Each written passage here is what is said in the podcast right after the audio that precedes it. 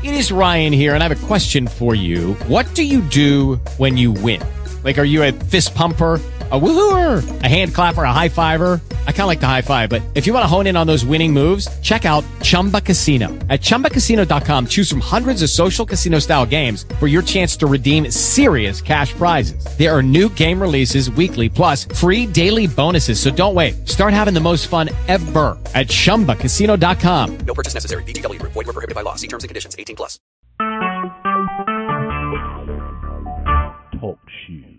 Recorded live.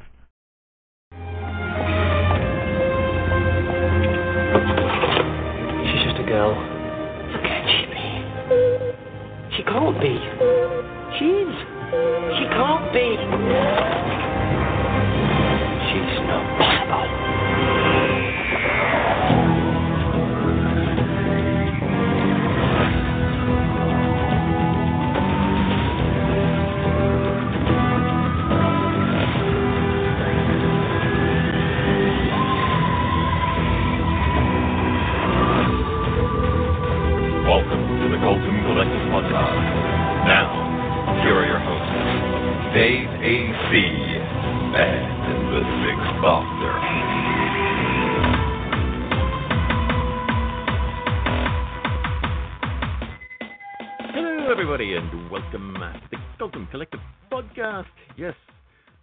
Into our second week of Doctor Who, so be warned.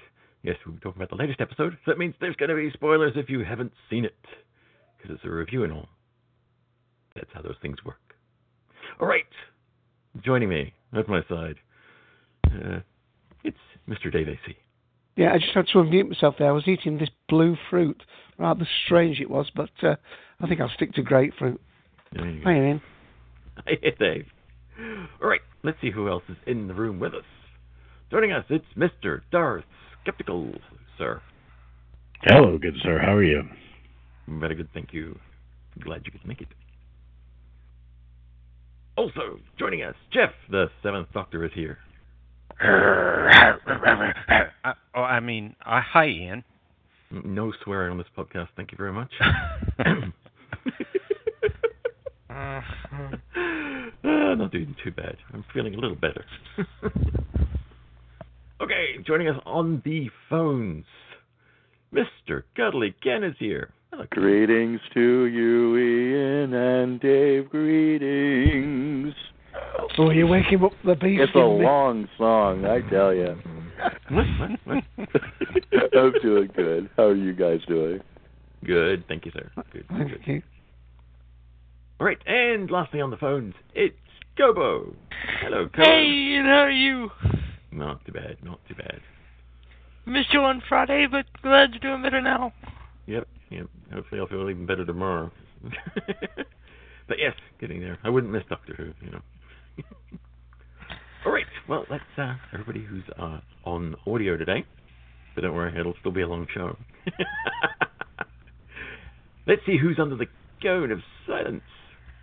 Control, new agent training program, section 3.5, the cone of silence. To activate, simply lower the cone and speak clearly. What? Do not overuse the cone of silence. What? Do not shout in the cone of silence. What? In fact, don't even use the cone of silence. What? It's never worked right. I don't know why we bought it in the first place. The portable cone of silence. What? And it's a long list, so here we go. Carte Blanche is here. Dev Ross 1179 is here. Logan's here. Enterprise Who. I am voted for Saxon. Cybob. Randolph Thor. Resident Alien. And guest 11, 5, 7, 8, and 9. Ta-da! yes, we're using the extra large cone today, Cybob. You're correct. Yes, yes the extra large cone. the expanded cone. It right, wants a, it wants a Cadbury's flake in it. This one, a ninety-nine. Uh, I've got to write him some new material, I swear. All right, uh, somebody who has should should be getting busy writing writing some new material, uh, but he's too busy with news. It's the typing monkey. It's news time. Go, Go, typing typing monkey, monkey, go! go! Hey, in stereo. In unison. See, they all joined in to sing the typing monkey in. All right, first up with news, it's Jeff. Oh, it's me. I thought we were going Ken. to uh, Ken oh, first. fine. Oh, fine. It's Ken then. Is that a practice. All right. Uh, I'm sick. Yeah, that's my excuse. All right. Sad news I, I have, unfortunately, to give. We've lost some very creative people this week.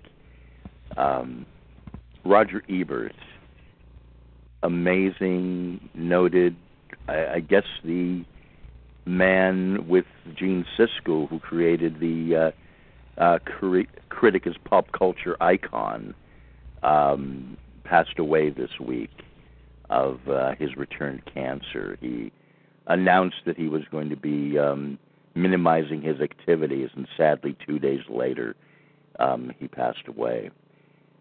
For years, um, he seemed to be the voice of criticism along with Gene Siskel in America. His thumbs up, thumbs down uh, criteria for film uh, became part of uh, our language. And whether you agreed with him or disagreed with him, you can't deny he had such a passion for film. And after his prolonged illness for life, the man never retired. He struggled with this. He um, continued to uh, blog. He had a voice device so he could still uh, speak electronically.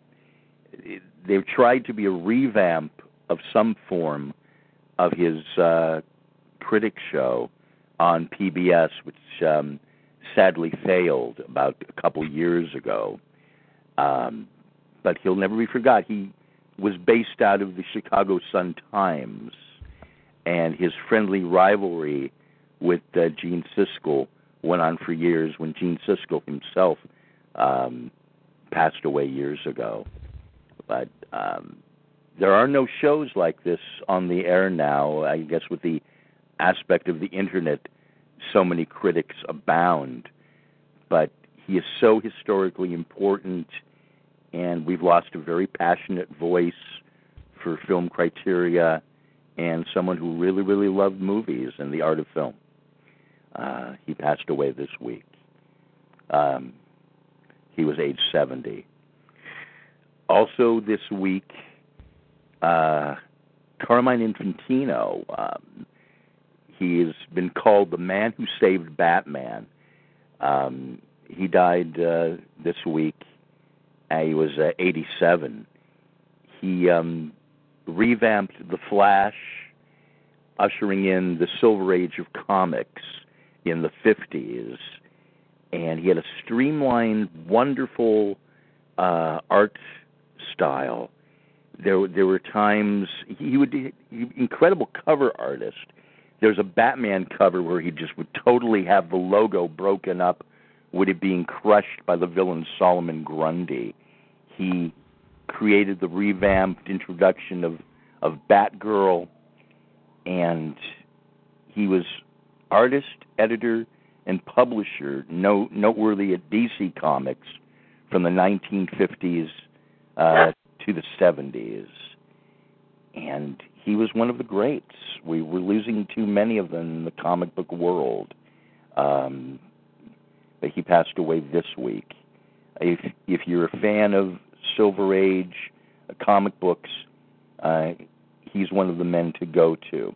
But what was really noteworthy about him, Batman was a very floundering title. Um, around 1966 when they started having the go-go checks and a 60 sensibility into Batman, this revamped, popularized the character, and led to the TV series around this time. So he's very noteworthy for that. But um, so two sad losses this week in the world of film criticism and comic book art. And they both will be very missed. Indeed. And I'll just pop in there on Infantino and say, while he is largely remembered uh, for his DC work, uh, let's not forget he saved Marvel too. So he saved both DC and Marvel. And the way he saved Marvel was that he was the um, artist on Star Wars the uh, Marvel Star Wars series right from the beginning. And although we don't have you know huge amounts of data on um, the, the complete publishing world at that time, um, almost everybody who's ever studied Marvel's finances, like the the back end deal of Marvel, will tell you that before they got Star Wars, they were dying. They didn't tell anybody, but they would have been dead uh, probably within a year or two. But then Star Wars number one became their best selling comic of all time. And um, that that series certainly saved Marvel. There, there's really no doubt about that.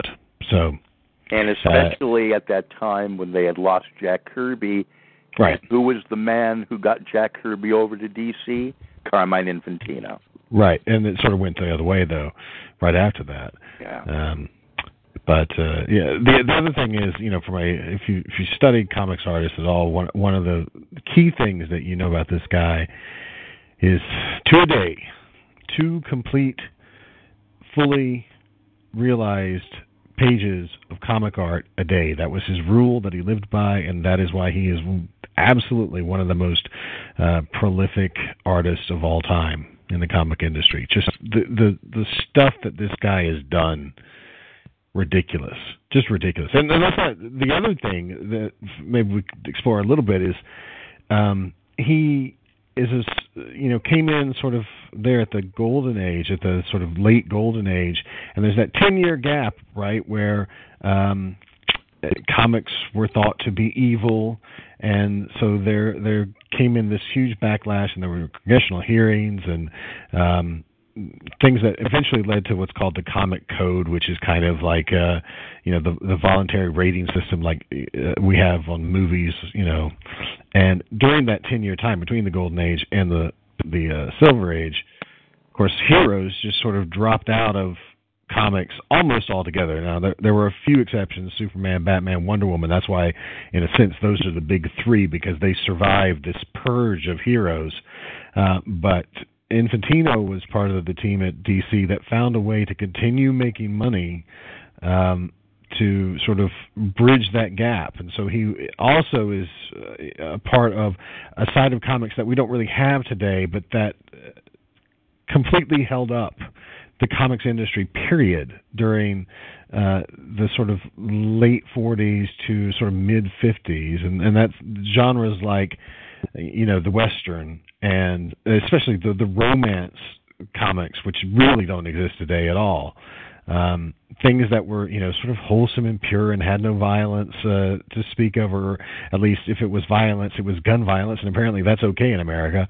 Um, so uh, he just amazing artist, not only because of his uh, profligacy, but also just because he uh, could figure out ways to make comics interesting, no matter what the genre was that he was working in, which is just, crazy. Uh, nobody's really quite like Carmine Infantino. And I, I have to recommend if you really want to get into the history of comics, uh, his work, the work of Gil Kane, Curt Swan, and of course Will Eisner, Jack Kirby. But I, I would say the the main architects of the look of the Silver Age would have to be Infantino and Gil Kane uh, as as being totally iconic. I mean, there was also Curt Swan and Wayne Boring at the time, but he he grabbed you with with with a look. With it was very blocky. He was almost like he was doing 3D comics. Some incredible covers. If you've seen them, his introduction of Batgirl, um, uh, it's like she's coming right off the cover at you.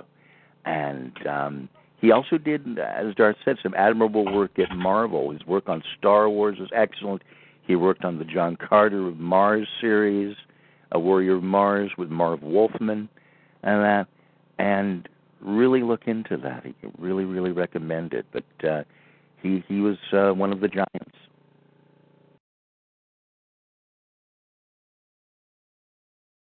Okay, thank you guys. Okay. That was great. All right. Um, Ken, Jeff. I mean, Jeff, I believe you have news. See, I'm all at sixes and sevens today. It's just. That's okay. Ian, we forgive you. We love you. Okay, go ahead, Perry. Okay, I'll, I'll Don't go get ahead carried then. away. You see, at my job at NASA. No, I'm kidding.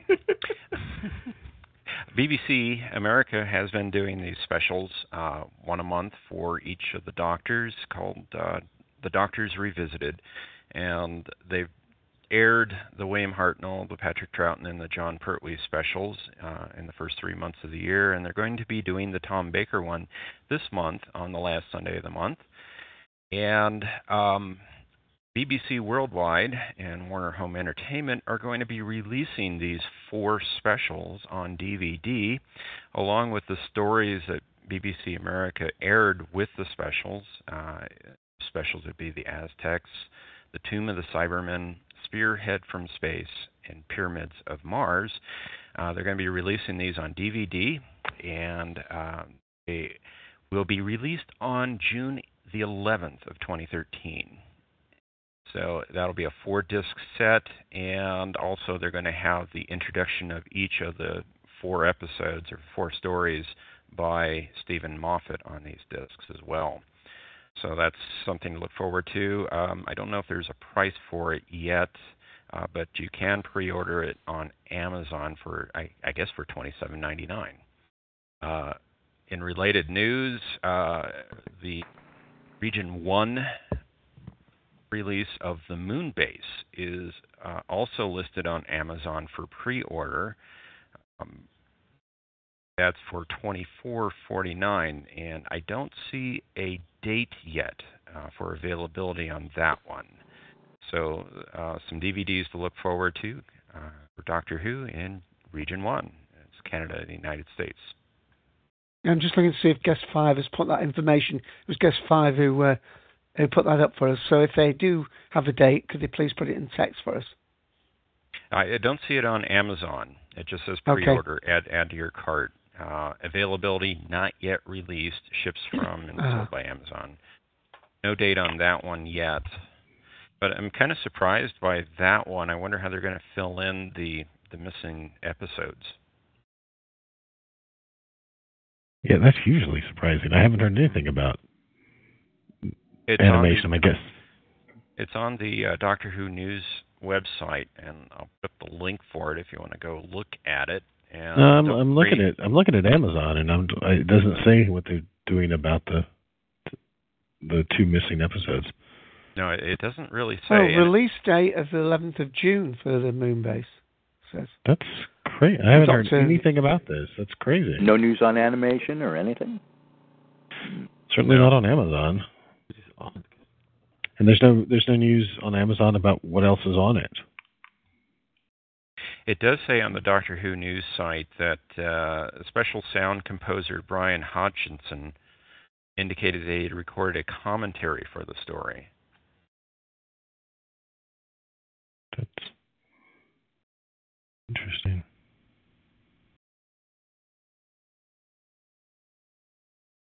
I guess we'll find out more about it as uh, more details are released. I can only imagine it's going to be re-audio commentary with stills. Like That's what I many would think. people, People on the internet do. I mean, Cine Snaps or something. Now, wasn't Mm. this story released as part of the uh, Lost in Time disc Right. special? Yeah, and so I don't know what they could be doing that. Would, and aside from animation, I don't see why they would bother uh, re-releasing it I don't know. because there's nothing more you can clean up about it. That's, that's very interesting. Could it be they've slipped one by us? Hmm. Or it's not true. I don't know. And it looks like Mark's able to come on audio, Ian. Oh wait, here we go. Oh no, I thought I had actual confirmation that they were definitely reanimating, but no, I guess not. Interesting. But yeah, watch the space and we'll uh, see what we can find out. Very Watch for details as they come out. Yes. Mm. Is that your news done, Jeff? That is all I have, Dave. If that's true, this, this is interesting because if that's true, I think it will change people's opinion about Polly totally because people go uh, on that, especially on that episode. You hear people all the time say that all that Polly does in the episode is she goes off and she's sent to get coffee, and that she therefore discovers that it's the sugar that is, you know, people that the Cybermen are using to control people. And so Polly is presented in the episodes that survive as just the, you know, sort of tea lady. Uh, but the episodes that don't survive are where you find out that Polly's the one that comes up with the plan to actually destroy the the uh, Cybermen. And so if if it is animated, maybe people will finally start to give Polly the respect that she deserves. Yeah, she uses the nail polish, and it's just awesome. Yeah, I mean it's it's such an awesome way of killing Cybermen. Far better than like Ace shooting a golden Gold batch, coin, gold you know, batch. whatever. Far better than Cybermen using Christmas. Andrix. Yeah, I mean all that stuff. No, it's you know here's this girl from the swinging sixties, and what does she do? She gets out her nail polish and clogs up the system. It's logical. It's such a great moment, and it's unfortunately not on video. So I hope they do animate it so that maybe Polly will get some respect. Dave, where did you find the release date? On the uh, the link I put in the the um, on the news Doctor Who News, it says Amazon have made the order pre available for pre-order with a release date of the 11th of June. That, that that's for that's for the Doctors Moonbase. Revisited. Oh, I thought we were talking about the moon base. It is on Amazon.com with that release date, though. I think. Hold on, let me look again. No, I I searched for a date on there and I couldn't find one. No, you're quite right. I'm sorry. Yep, you're right. It's not there. It also curious. I've never seen this in any kind of Amazon pre-order thing. It, if you read the editorial reviews, it says not final.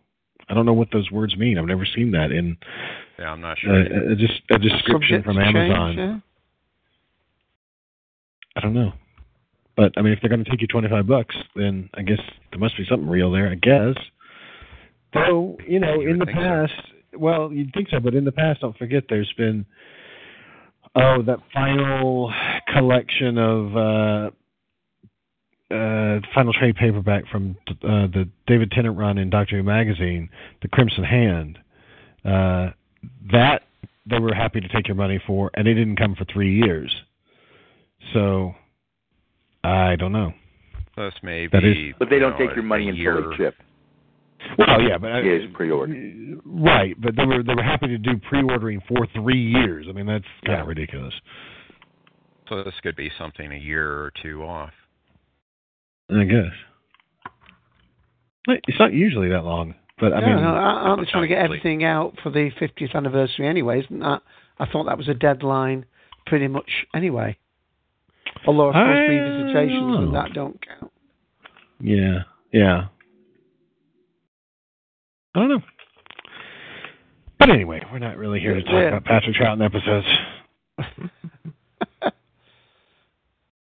Okay, then. Uh, that, I'll take that as a, a clue uh, to move on. Um, to uh, today, uh, early this morning on BBC Radio 4, which is thankfully not region locked, uh, a new series of what's called uh, The Reunion, um, where they bring groups together to people to talk about uh, historic events, our, our programming, um, was uh, today. And Sue MacGregor gathers together five people who created and starred in the first series of Doctor Who back in 1963, launching a cultural phenomenon that still thrives today. So, Carole Ann Ford, um, um Willie Russell was there. Um, um, I'm, I'm a, Ian Chesterton, Jeremy Young, uh, who was the caveman Kal in that story, and Peter Purves. And um, I've got a, I have two clips, but I think because of the time, I'll just play. It is the longer clip, but I'll just play one clip to give you an idea of uh, how this went. It's, uh, tonight's new serial, and that was, of course, the very first episode, seemed to be a cross between H.G. Wells's The Time Machine and a space age old curiosity shop with a touch of Mack Sennett comedy. Did he have a point, do you think? There was adventure, there was tension, and there was comedy. So, what more do you want out of a show uh, which, uh, at that time, we did not realize would echo through the years? Because the American science fiction series took themselves a great deal more serious. Yes, indeed, and and that's one of the reasons why we, I'm saying we, uh, are still here. The others had their terminations; they came to an end because you can't go on pursuing a story in outer space and being very serious about it all the time. We heard earlier um, recordings of William Hartnell, the first Doctor Yes. Who, getting a little bit into trouble, maybe forgetting the odd line. Mm. But he was obviously he was a very powerful Doctor Who. Peter Purves, you got to know him rather well. I did. He, he he took me under his wing rather, and he was he was very generous to me. But he he was losing the facility to remember the words all the way through. Uh, listening to the very first recording there, he was right on the script. He was on the button with that, mm. as he would have been. By the time I joined the show, he really was having difficulty with words. And it was that, because he was quite a perfectionist as an actor, he wanted to get it right. Oh, he was, and when he got it wrong, he got cross. Yeah. And when he got, it almost defined the character. The character grew out of himself being annoyed with himself and everything else. I do a passable impression of him, hmm. and I'm not going to do it now. But Oh, go on. no, no, no, my dear. I mean, the, the whole point of of the, this entire program is that we look at what the show was about, and I changed because now I can't remember the bloody lines. he was determined to get it right. When he got it wrong, he was angry with himself, and it made him play it in a certain way. I found it fascinating. It grew and grew and grew, and it, by the end, by the time he left uh, the show, I, it, had almost become a parody of itself, I suppose. Uh, I, I loved him. I, for me, he's always the Doctor. There'll never be another. I, I do think there've been better actors playing Doctor Who, but none as good as Bill. In fact, were most of the episodes recorded as live? In other words, that there wasn't much room for editing. There were only there was only enough in the budget for about three edits. Hmm. Now that's absurd, but it meant that if something went wrong, you couldn't do it again. If Billy made a mistake, which he did often, bless his heart. And My favourite one uh, in the Mythmakers when we're, we're in Troy and they're worshipping him as a god, and he stands up and he says, "No, I'm not a dog, a god," and that's how it went out. Yeah, and uh, that is available to say uh, on the link that I put in. Uh, and um, you better hurry because uh, this is going to only be available on the BBC uh, iPlayer until the 1st of January 2099. So you've you've only got 86 years to, to catch that episode. So That's a you know, blink of an eye. Yeah, don't. ha- That's what it says. 2099 on the link. so yeah, Gotta go, uh, guys. Bye. yeah, yeah, we should catch it now. Yeah, uh, it's about forty odd minutes. Very good. I enjoyed it. And uh, that that's all the items I've got there. Ian. Okay. Um, just uh, a couple of things I got. Um, uh, it's uh, no spoilers, so I'm not worried about announcing it. Um, but of course, it was announced earlier this week. Uh, the BBC confirmed that uh, the Ninth Doctor, Christopher, E- Christopher Eccleston, has decided that he will not take part in the 50th anniversary episode. The statement follows reports in the tabloid press that the actor had pulled out of the story just as filming was begin, uh, due to begin. However, the BBC makes it clear the actor was never contracted to the story, um, which uh, is currently in production. Uh, BBC spokesman explained uh, Chris met with Steven Moffat uh, a couple of times to talk about Steven's plans for Doctor Who 50th anniversary episode. After careful thought, Chris decided not to be in the episode. He wishes the team all the best. So, yes. That's that then. All right. Uh, yeah, uh, some news that was posted on the uh, Doctor Who News.net site um, by Paul Scoones. Um, on April 4th, uh, this month sees the publication of Nemesis of the Daleks, the 15th uh, volume in the ongoing series of the Doctor Who graphic novels published by Panini Books. Uh, the graphic novels are collections of comic strips uh, that originally appeared in the pages of Doctor Who magazine and other related titles. So you can see the uh, full list of strips uh, that are included in the graphic novel on the site. So there you go. And that's all I have. Does Andy have anything for us? Oh yes, if uh, you would like to join in, unlike Christopher Eccleston, and join in on our 50th anniversary celebration, here's how you do it. If you enjoy listening, why not join the collective and participate yourself? We're on TalkShoe, call ID 54821. Call in on 724 0444 This is a US number, area code 724, so do check your calling plan before dialing in. If you have a SIP client, you can call in for free on 66.212.134.192. Or you can connect in directly via the Shoe phone client if you have TalkShoe Live installed. Looking forward to hearing you. Right, thank you very much, Andy, and that's how you do it. And uh, so, with spoilers announced, yes, there will be spoilers. It's a review. Uh, the only thing we um, I do warn people not to spoil is, uh, of course, at the end of this episode, there is a trailer for next week. Uh, we will be discussing that at the very, very, very end if anybody is interested. Um, but we like to give uh, people a spoiler warning in case they uh, choose not to watch those trailers for next week, which we know some of you do. So, with that, I turn the show over to Dave. Okay, and before we get started, I just want to uh, check uh, Mark and see how his audio is, please, because he's just joined us uh, on audio. How are you, Mark? Mark, are you muted, resident alien? Yeah, yeah, I'm here. Sorry, can you hear me? Yeah, yeah, yeah. Um, two things I wanted. Uh, first of all, uh, because I know you don't often come on audio, uh, are you all right for time? And if uh, time is of pressure, would you like to go first once I've played an introductory clip? Oh, All right, sure, it'd be a great privilege. Well, good. And then we'll go to Jeff after yourself. Uh, we try and reverse it from the people who went first in the previous week. So I've got a clip that's nearly two minutes long, and then we'll go to you, Mark. Great. So I've got something for you. What?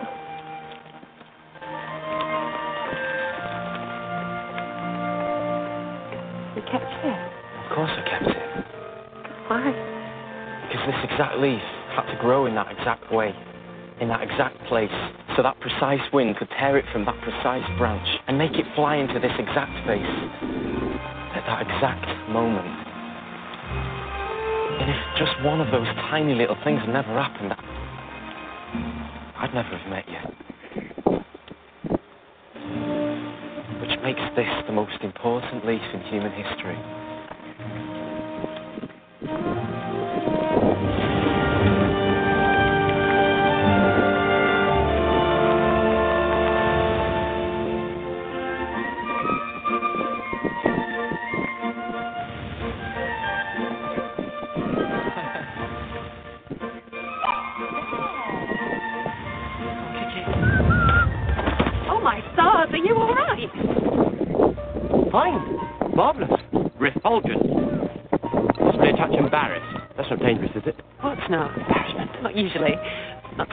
Good.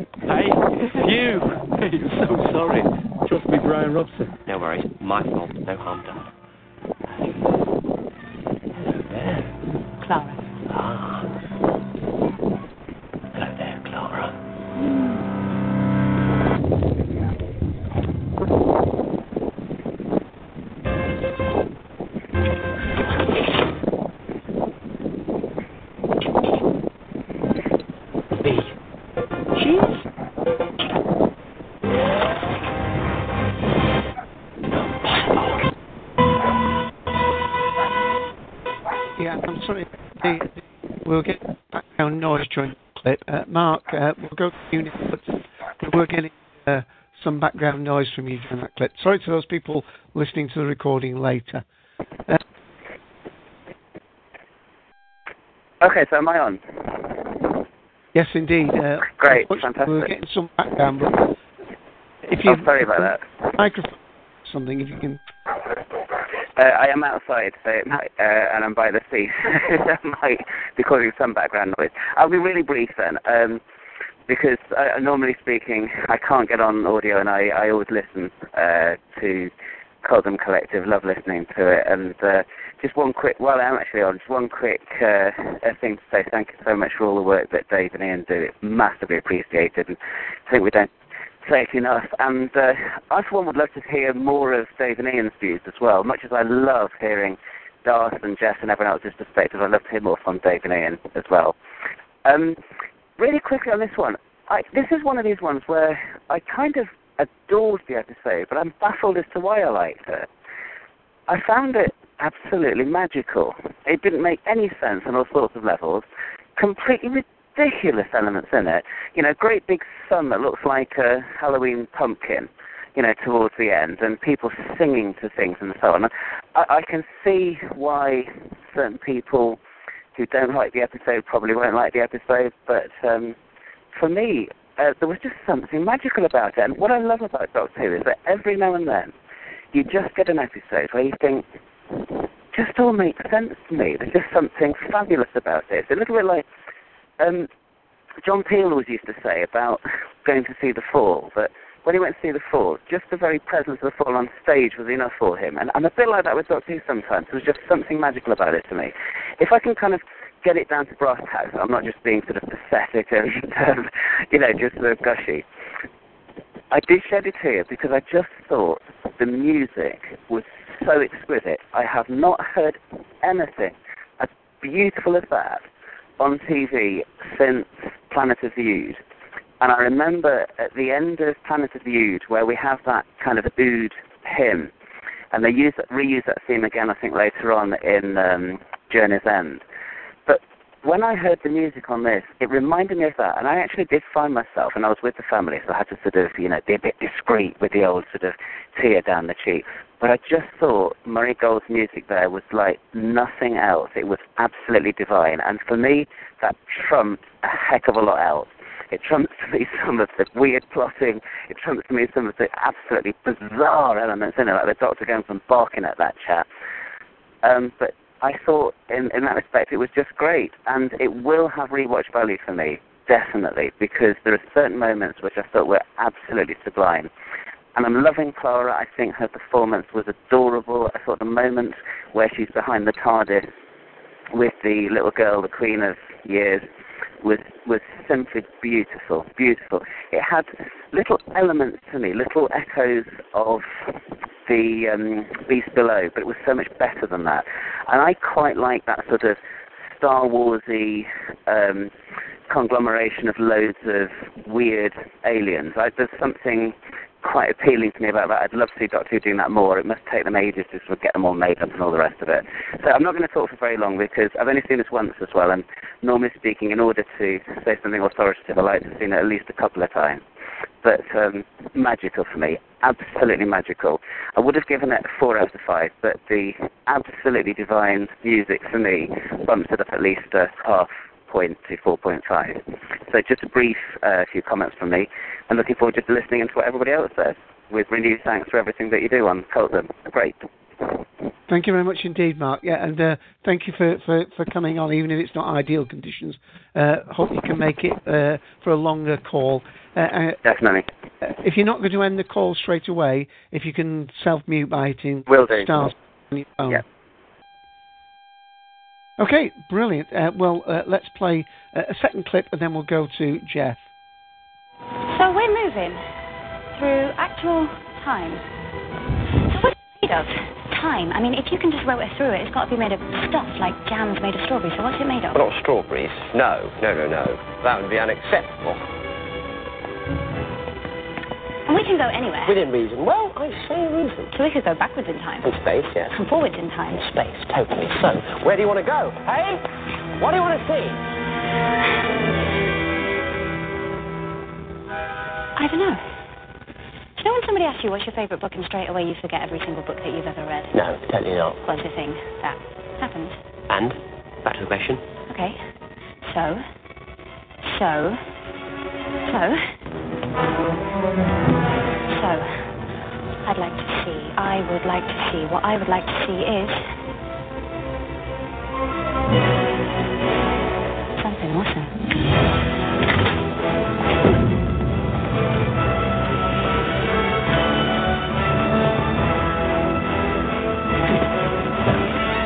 Can you feel the light on your eyelids? Mm-hmm. That is the light of an alien sun. Forward a couple of steps. Okay. Are you ready? Yes. No. Yes.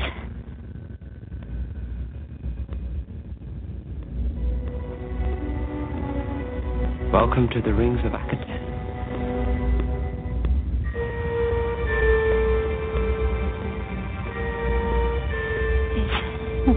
it is. It so completely is. But wait, there is more. More what? Wait, wait, wait. In about five, four, three.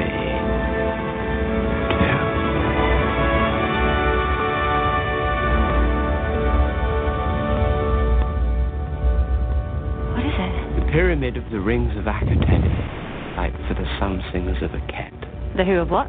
Seven worlds orbiting the same star, all of them sharing a belief that life in the universe originated here, on that planet, Oh, life. in the universe. Did it? Well, it's what they believe. Yeah, and thank you. I should have said that the, the episode we are talking about, because we're having some argument about the pronunciation. Apparently, it's pronounced differently twice during the program, but Akhaten was the way that the doctor said it there. Uh, of course, it's um, series seven, episode mm, eight, I believe that's right. And we're going to go to Jeff, but I just want to read what um, uh, guest five has put in the room because I quite like that. Um, um, Matt seemed very Willy Wonka uh, here, especially in that outfit. You know, when he's telling him to keep your eyes closed and so on. Anyway, Jeff, um, I hope you're going to speak for long, and I'm not quite sure what you thought about this because I think you're not quite sure yourself. I'm not quite sure what I think, although I do have a lot to say, and I, I, feel kind of bad about that in a way because I might be saying things that other people wanted to say.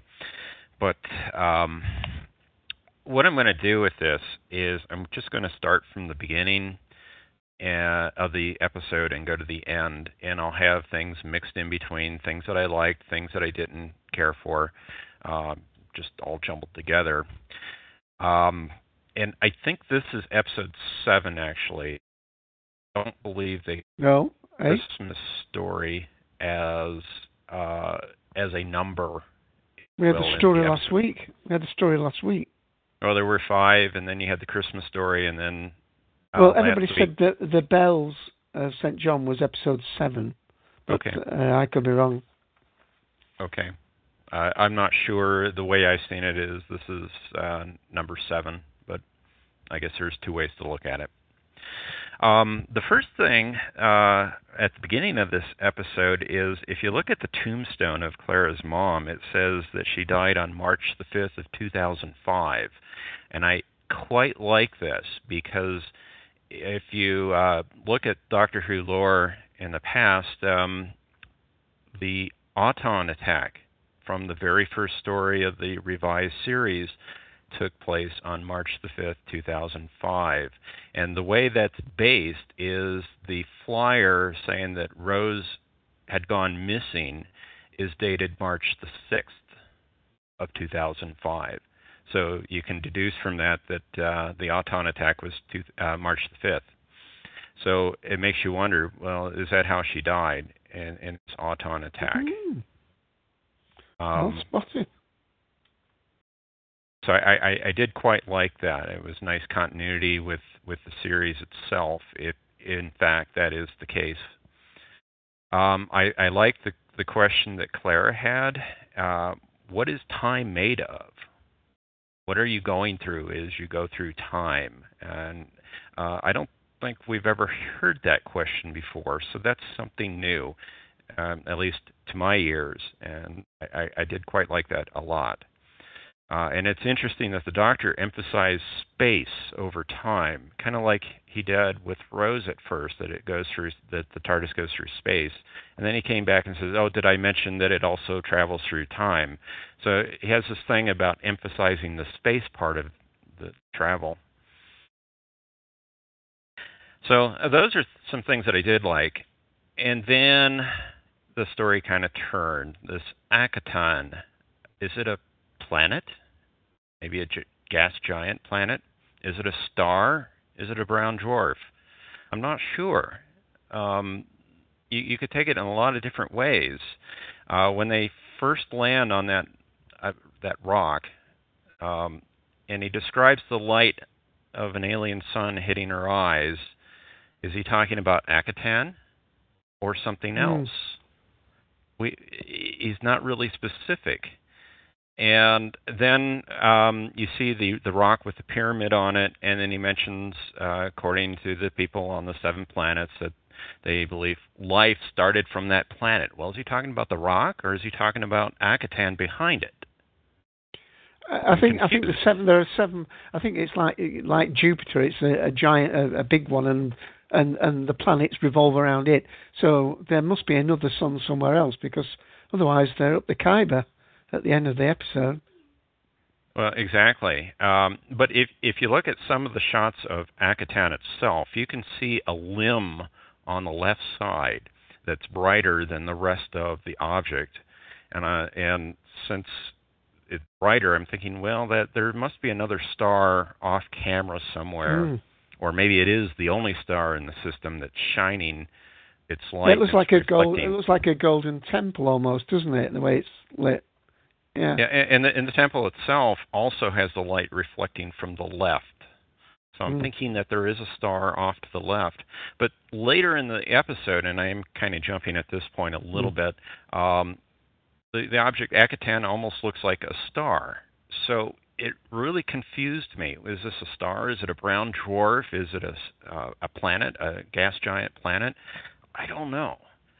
It just really uh, was confusing for me. Um, I like the reference to Susan and the first Doctor. Uh, Um, he said that he was there with his granddaughter. Nice, uh, nice reflection back to uh, Hartnell. Um, something I didn't like was the TARDIS seemed to be very selective on how it translated all the different languages. Uh, some of it it it did translate, some of it it didn't. Why is that? It wasn't very consistent. Um, I wondered why the doctor didn't give Clara a key to the TARDIS. It, didn't appear that she had one, and she tried to open the doors without the key. If she had a key, she would have thought, well, maybe I need to use the key to get in. Um, but he was so keen on giving her a key in the Snowman. Why doesn't she have one now? I it didn't make sense to me. And um, if Different Claire's version of Clara. that's true, but um, the doctor has thoughts that somehow they're all connected. Yes, but she doesn't know that. She doesn't know that, but he does. So if they're connected in some way, and he was so keen on giving the Victorian Clara a key, why didn't he give modern day Clara a key? That part. Well, this was a fir- this was a first trip, wasn't it? Well, a first adventure, as it were. Right. And so was uh, and Clara. I mean, that was the first story with that version of Clara. Well, I suppose and that he was to wanted make- to give her a key. That was to mean the po- poignancy, poignancy of the fact that you know that it was just uh, her adventure was just about to start, and then she got snatched away, didn't she? Yeah. But you, you're quite right. There's uh, an inconsistency with it. She thinks the TARDIS doesn't like her. Well, I was that was my next point, Ken. The she thinks that the TARDIS doesn't like her, and my I'm wondering why. What does the TARDIS know that we don't? If that In is my true. opinion, the TARDIS doesn't like any of the companions. At first. Really? It grows to like. certain- No, uh, you mean jealous of them rather than not like them. Well, I don't know. The TARDIS seemed to like uh, Rory, the pretty one. But he's not a competition for her. That's the point. And it likes Cheng Li. That's true. Ah. but Okay, the, let's uh, uh, just came on audio. And and you know what I love about that is that it, it neatly explains why it is in the classic series sometimes you see dot, you see companions open the door without a key. That always bugged me, especially during the like Davison era. Happened all the time during the Davison era. The door would be clearly closed, and then the, the, the companion just goes up to it and opens it. And I thought it was really realistic that she thought it would that uh, Clara thought it would open, and it didn't. I loved that. I thought it was why wouldn't it be that?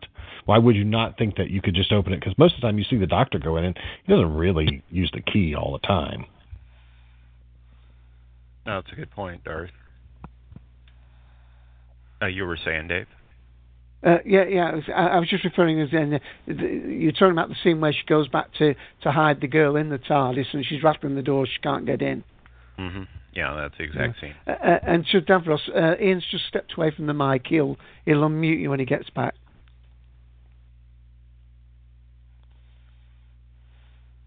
Uh, part of the story I hated was the part where Clara gives her mom's ring to get the bike.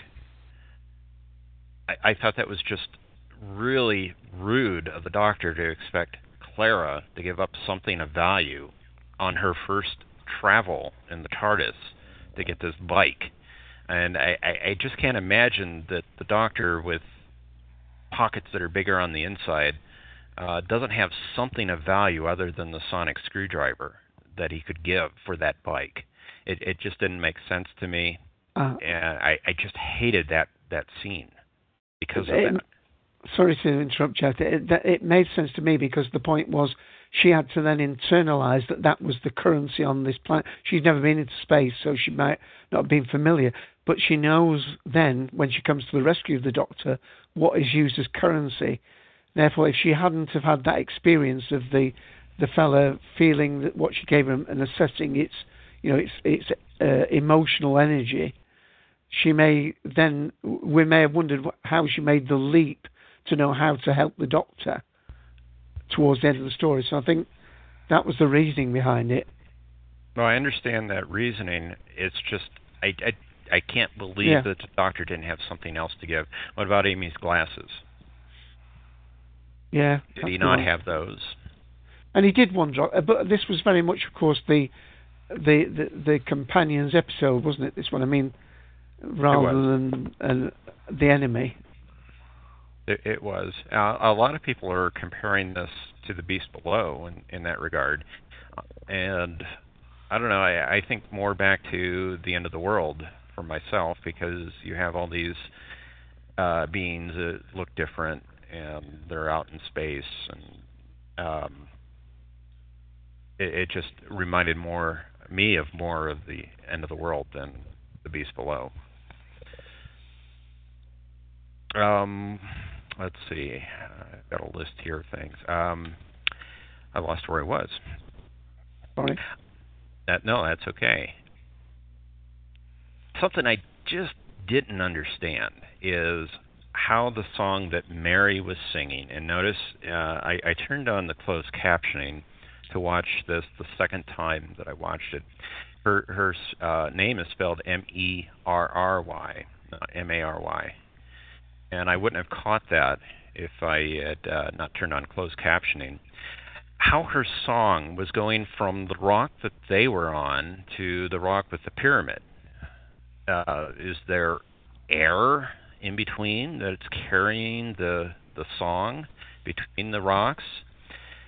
And why isn't that causing the rocks to slow down and crash into Akhaten if, if there is air? It, it, that didn't make any sense to me at all. Maybe the pedest- pedestal itself is linked to the other rock in some way that we Yeah, don't and she had a giant. She did have a giant amphitheater behind her, which may have. But of course, it's got to it's got to have a medium for the voice to go through, unless it's transmitted electronically, as you said. Yeah. And you would wonder why they had two singers there, but um, I think some of the things were contrived to get the to get to get th- to get them over there, if you know what I mean.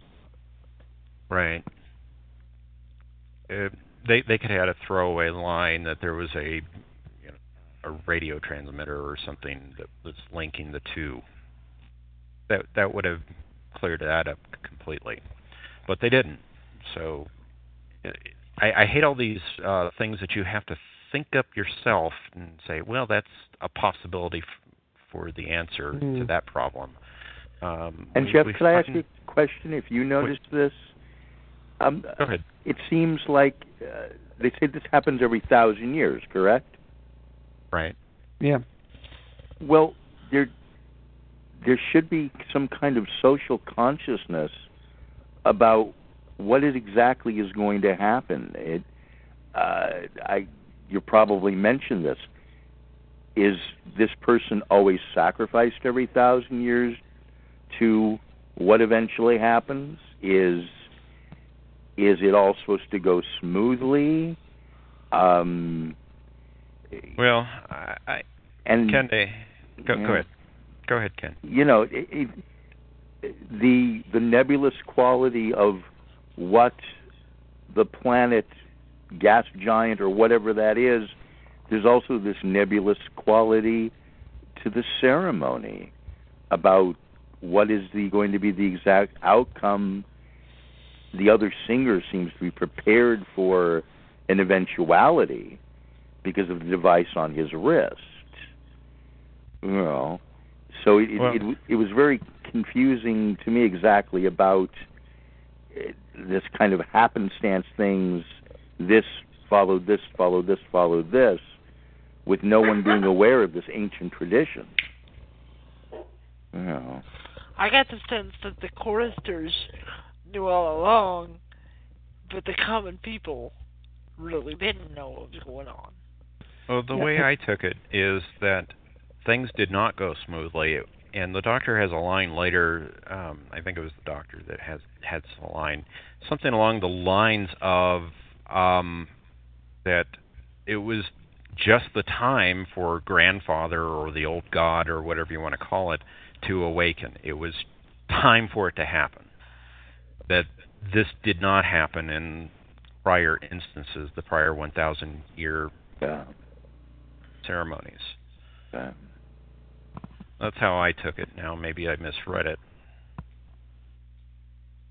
Dave, did you want to? Yeah, yeah. I, I thought that. I mean, he he seemed to be aware that he he was going to be the anointed one, uh, uh, and it was during his song that it would end, unless he was taking his clue from what was happening around him. The very fact that, that for instance, what seemed to be strange was the the fact that the girl was swept from the podium. Now, presumably, if if if the the grandfather or whatever wasn't going to awake because obviously when they say once in a thousand years it's a bit like us waiting for an ice age. It, it you know it might be varied by a you know hundred years or so. So that girl may know that the time is coming but it may well be the next girl or the girl after that that it's handed over to that it may happen to um so I got a feeling that um uh, the very fact that she was projected over there that could have been the signal to the other singer that he should bring his song to an end. Uh, that was the that was the awakening. But um, But why didn't he? there was a lack singing? of clarity. Well, he, when he he, stops singing, he says, "Now the song is ended," doesn't he? Yeah, he says something about I'm the last one to sing the long song or something like that. Mm. But but why didn't he stop as soon as the little girl got there? He's he's sang on for a bit. I think he had a fit of con- conscience there, trying to lull the old god back to sleep. Trying to pacify whatever it was. To, I'm, I'm waiting for these three. Um, what were they called? These um, these alien the as aliens that came. acolytes, acolytes, of the acolytes, god. yeah, yeah. To restrain her, uh, just in case she didn't go willingly, I assume. Right. But you're right. I mean, I think there's cause for confusion. I think it's one of those things where you know, if you if you're going along for the ride and enjoying it and not looking at as as Mark said, if you're following it and just being swept along by the beauty of it, then these things don't niggle. Um, uh, other people. I mean, the thing the thing for me did it when as soon as they flew across in that um, little spaceshipy thing, and there's no uh, and there's no you know no air enclosure. Now, obviously, we know he can step outside the TARDIS a few feet and they can still breathe for the influence of the TARDIS. But once they did that, then I was confused. I'm thinking, well, is it outer space they're in, or is it like you said within the atmospheric? What might have been a sun or a giant planet? Did it still have a, an atmosphere out that far? Uh, Very Well, I, I Anyway. it the little the little bike or whatever you want to call it created an atmospheric shell around it. That was my Mhm. interpretation of that.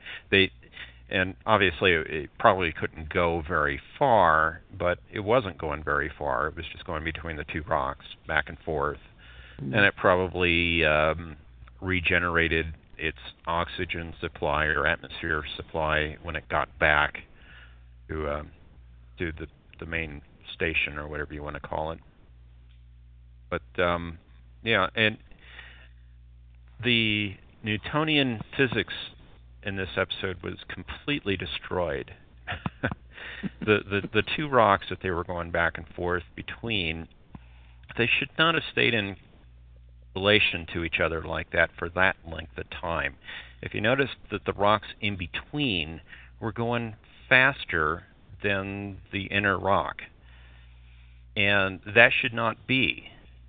Uh, you you saw the little rocks going faster in between the two, and um, so that should mean that the rock with the pyramid should be going even faster than those smaller Uh, uh, ones in between, uh, because of uh, uh, Newtonian physics. No, no, no. Take issue with that. Think of the rings of Saturn. Uh, you have uh, little things in the rings of Saturn that don't move as much because they're they're they're like they call them shepherd planets, don't they? Our moons, where they they they don't move as much. If you think of the, the, the moons that are actually within, they're not moons. They're, well, I suppose they are submoons in the rings of Saturn. So I, I think they're using perhaps that analogy maybe more.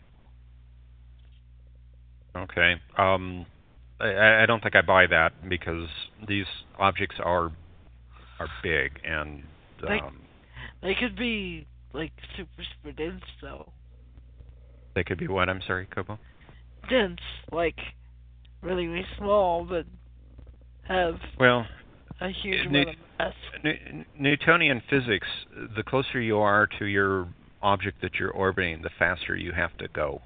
Yeah, but of course there were structures on these. They, these weren't the planets these people lived at. It was obviously a common meeting point. That that why you had all these different alien uh, races in the you know in the uh, in the Star Star Wars bar. But um, uh, the the the thing is maybe they, maybe they were actually powered in some way. You know, um, perhaps have some sort of gravimetric station. You know, there were stationary platforms, as it were, almost to view the Well, spectacle.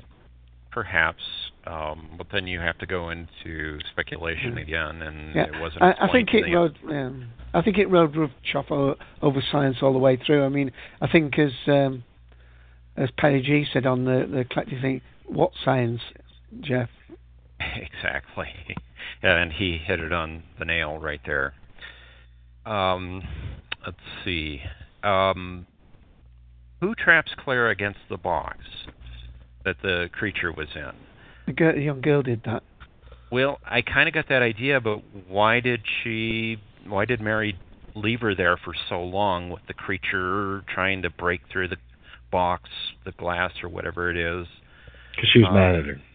She's mad Mhm. at her. Okay. She's mad at her for lying, essentially. And where did she get this power to do Well, we don't know. Might She's be a the queen racial years. thing. Yeah, yeah, yeah. She's obviously Uh, not an ordinary little girl if she remembers all their history, all It their just- or, It just came out of left field, and you get the sense that she's more of a vessel than an ordinary person. Uh, it just seemed like it came out of left field, and it was just like, oh, let's throw this in. I thought she was controlled for a moment, and then it seemed like it was coming from her. Okay. Um, controlled by. No, she's definitely not controlled. No, no. She she definitely makes an action that is, makes it very clear that she is the one that is the agent of that. Uh, No, I thought ener- I the thought it was for a moment that she was being controlled by the acolytes, and then it then it, it uh, occurred to me no, it was her actually doing it. Yeah. A- Again, I didn't get the anger or anything. I just thought it was like it was part of her purpose or something, or I don't know. No, because she says right before it, she says, "You lied to me." Yeah. Yeah. And and it- and and then also, I guess you can, and I guess you can also tell, you know, why she did it because of why she releases her, because she releases her at the point where the doctor manages to calm her down and to say, you know, we really are going to take care of you, and at that point she lets go of Clara. It, it still seemed like it came out of left field to me, and why she left her, against the box for so long. I, I'm, And I get the it just sense didn't make sense to me. that Clara being there was also helping to contain the monster in some way that I didn't fully understand and still don't. Oh, that's an interesting idea, Kobo. But um, something Darth just um, mentioned, I, I loved about this episode. He seemed to be cha- doc, the doctor seemed to be channeling Carl Sagan and the star stuff and uh, how we're made up of star stuff and explaining the supernova and the, the elements being cooked and I being thought that distributed. speech and fake though. you thought You it, the speech was what? It was Great. fake. Great. Great. It was great. Uh, I think that was the part of the episode I liked the most. That was just great. But then, just after that, you get to this where Mary sings the secret song that to escape from the pyramid, and I just can't believe that the song is ah ah or whatever it was. It was just Round of applause. yeah, that, that that's a secret song. No words, just a syllable. Okay, so you have issue in the Five Doctors with the harp being played to open a door. Ah. Yeah, I did. Do, do, do, do, do. I mean, obviously, the, obviously, the culture values music, so it makes sense to me that they would have doors that are coded to a particular tone. Yeah, but Yeah, you it's didn't probably want the the tone, tone. not the word. That that was my big problem. It was just one word or tone. But this this this song is known only to her, and only to the preceding. Um, uh, Yeah, her but name? that's Queen of Years. Queen of the Queen of Years, and, and it's passed on telepathically. So the you know, there's it wouldn't need to be complicated. Yeah, but It's um, secret that's it's only passed on something that them. could accidentally be sung. But you wouldn't need to sing it unless you were in the pyramid and nobody was in the pyramid Right. other than them. Except her entrapped, and it's a specific tone.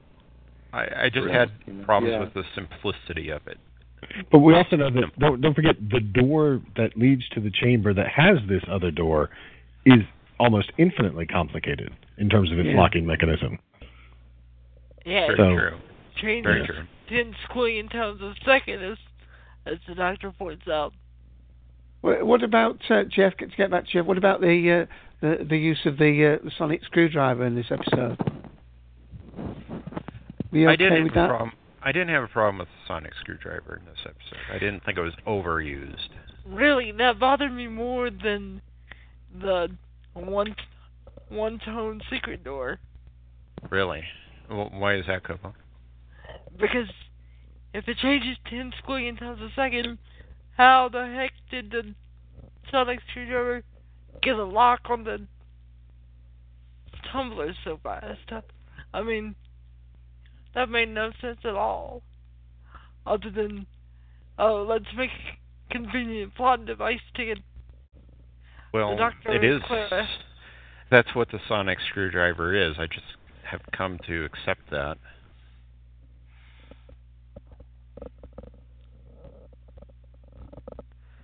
I mean, it, Okay. it, it's it's not like he used it. It's you know twenty times in this episode. Let, let. That's- uh, let, That's when I have Oh. a problem with the object. Nah, I'm sorry, Dave. Go ahead. no, no, no. I was going to say. Um, uh, let me just play another clip, and, and and maybe you can pick out some of the things that you know perhaps saved it, are whether you're going to watch it again, or uh, a sort of a rating. But uh, we'll we'll Okay. c- come back to you. All right. So, what's happening? Someone trying to hurt you? No. I'm just scared. What? Getting it wrong. Okay, can you pretend like I'm totally a space alien and explain? I'm Mary Gejelh, Really not local, sorry. the Queen of Years. They chose me when I was a baby. Day the last Queen of Years died. Okay. I'm the vessel of our history. I know every chronicle, every poem, every legend, every song. Every Single one. Blimey, I hated history. Now I have to sing a song in front of everyone. A special song. I have to sing it to a god. I'm really scared.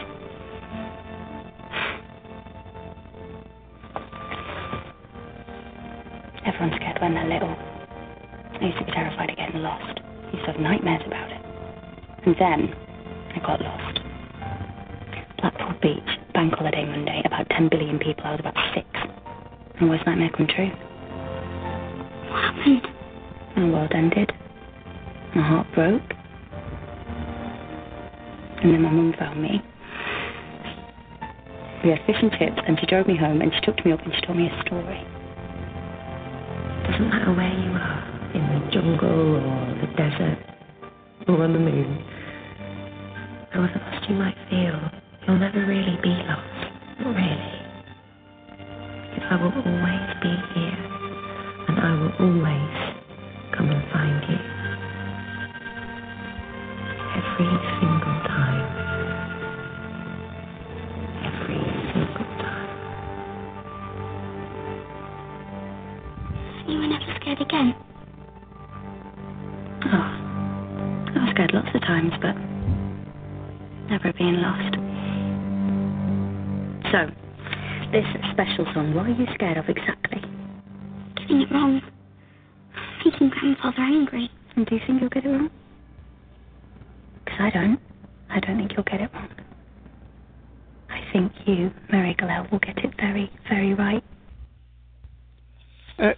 About the companion aspect to the story? I mean, go- wherever you want, Jeff, of course. Well, I thought Clara was very strong in this story. Uh, I've liked her character in all three incarnations uh, since Asylum of the Daleks. Uh, Clara has just been great so far. Uh, but let me wrap up what I was going to say, and I'm going to condense it a little bit because I've been talking for quite a while. The crux of my problem with this story is toward the end. Um, the the old god or grandfather or whatever you want to call him was supposed to eat souls, wasn't he? Mm. And the doctor offers his memories um, to the old god, and it it seems like the doctor still has all of his memories. It, was he was the old god just copying the memories eh, instead of eating them or taking them? I that that didn't make any sense to me. And then Clara shows up with the leaf, and she says, you know, this represents an infinite number of possibilities, or maybe the doctor said that. And the Oh, old god can't. She said it. Okay. Um, the old god, you know, can't take it all and disappears. Basically, just collapses and disappears. And I'm thinking to myself, well, doesn't any object represent uh, a huge number of possible possibilities? Uh, why is the leaf so special? Because it, it actually, in one of its possibilities, I mean, it actually was pivotal to her. So there was an emotional energy within it, uh, one presumes, that she resonated Exactly. with. But, Yeah, but um, that could I I agree with you about the other thing. Why, why wasn't why? w- I mean, because we've had this from the the other stories, you know, where the doctor's being forgotten, where Clara, you know, wipes uh, the the memory of the doctor and the Daleks, and something else gets right. I was thinking, oh, is is actually are we going to a scene where the doctor's now going to have lost all his memories of Gallifrey and so on? But Um, it doesn't seem it like doesn't he seem lost. that way. No, it, it it doesn't. So that whole ending made no sense to me at all. And if this was a star in the system, again, clear if it is or not. What happens to the system without this star being there? Well, And- whether and- it's a I star, uh, think it, why would you assume it's a star? Just because it looks like one? Well, Well, it does it say that look- these planets, these planets at least orbit round it, whether it's a star or a giant No, planet, their no, moons. We don't. We don't have enough of a wide shot to know that they're truly orbiting it. I don't think. I mean, I I, Well, I, it- I can't imagine why we would assume that it is a star with the mass of a star. That doesn't make any sense at all because it's clearly a. I mean, you, I, I don't know. We have living suns, I suppose, in 42, but I would, I, I don't think We it's a don't star because they, mass were, they, yeah. they were so near it, they would have been cooked. I know, yeah, Well, maybe not with a brown dwarf. If it was a brown dwarf, but uh, brown dwarf is bigger than planets, and if it It's indeed still about was a six brown, million degrees. well, they c- they could have been far enough away from it, but um, I, because mean, I think it's it's a sentient life form that just happens to be. I think it's just a sentient life form that happens to be big. I think it was unfortunate, maybe, that they decided to make it look like a star. I mean, that was sort of Well, to maybe confuse the it best better, design they could do, but The doctor said it's a virus, not a virus, um, something that's living in the planet. Parasite. Parasite. a parasite, yeah. yeah. Well, to, to confuse it, the dialogue when they first get there was not very clear. So you, you're left guessing: is this a planet? Is it a brown dwarf? Is it a star? What is it? We're not sure.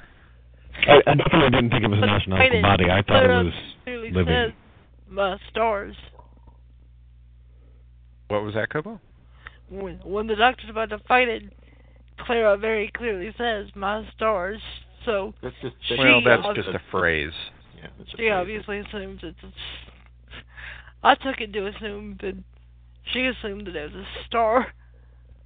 No, it's just a, it's Uh, Jeff, the, the you got an interesting point there about the, you know, why didn't the doctor's memories go away?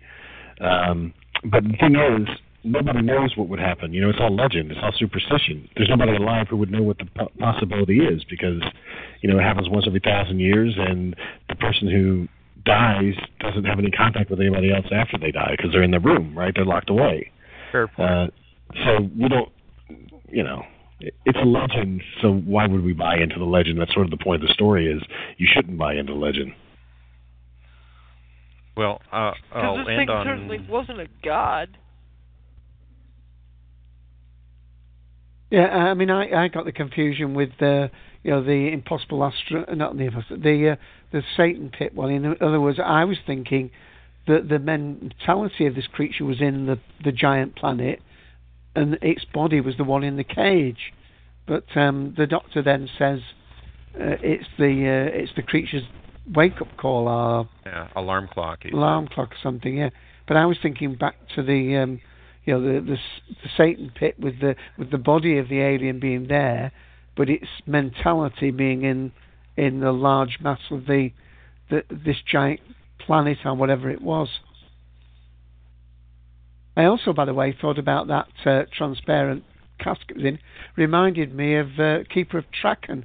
I'm sure there was a similar sort of uh, cabinet thing in that, wasn't there? It's been a long time since I've seen Yeah. that story. I don't- the similarity was glass walls, pretty much, in a chair. In the. Yeah, and then Yeah. 42 it reminded me of, where of course when they try and take some of the sun away for uh, for fuel, they get dragged back Right. to it. Right. Well, I'll end on on two notes. Um, the look that the Doctor has as Clara leaves the TARDIS at the end of the story was very odd. Uh, I just wonder what he's thinking in his head at- when she leaves. Um, he's just got this very funny look on his face. If you don't know what I'm talking about, go back and watch it again. And uh, rating for this story, boy, I'm all over the place with this story, so I'm not quite sure what to give it. There were parts that I really liked, parts I really didn't care for at all, kind of like Darth's review from last week. So maybe I'll split the difference and say two and a half. Okay, okay, yeah. Uh, uh, it's quite a few of the things that you said there were things that were going through my mind, but I'll have a. We're, we're, we're going in reverse order from last time, so we'll go with Kobo next. But I'll play another clip, then we'll go to Kobo. Ah! Hello there. I'm the doctor. And you met Clara. She was supposed to be having a nice day out. Still. It's early. Yes. Huh.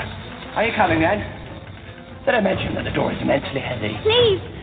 Wait, Tim. Really quite extraordinarily heavy.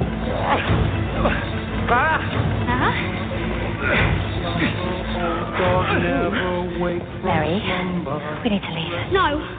Go away. Not without you. You said I wouldn't get it wrong, and then I got it wrong. And now this has happened. Look what happened. You didn't get it wrong. How do you know? You don't know anything. You have to go. Go now or eat us all. Well, he's ugly.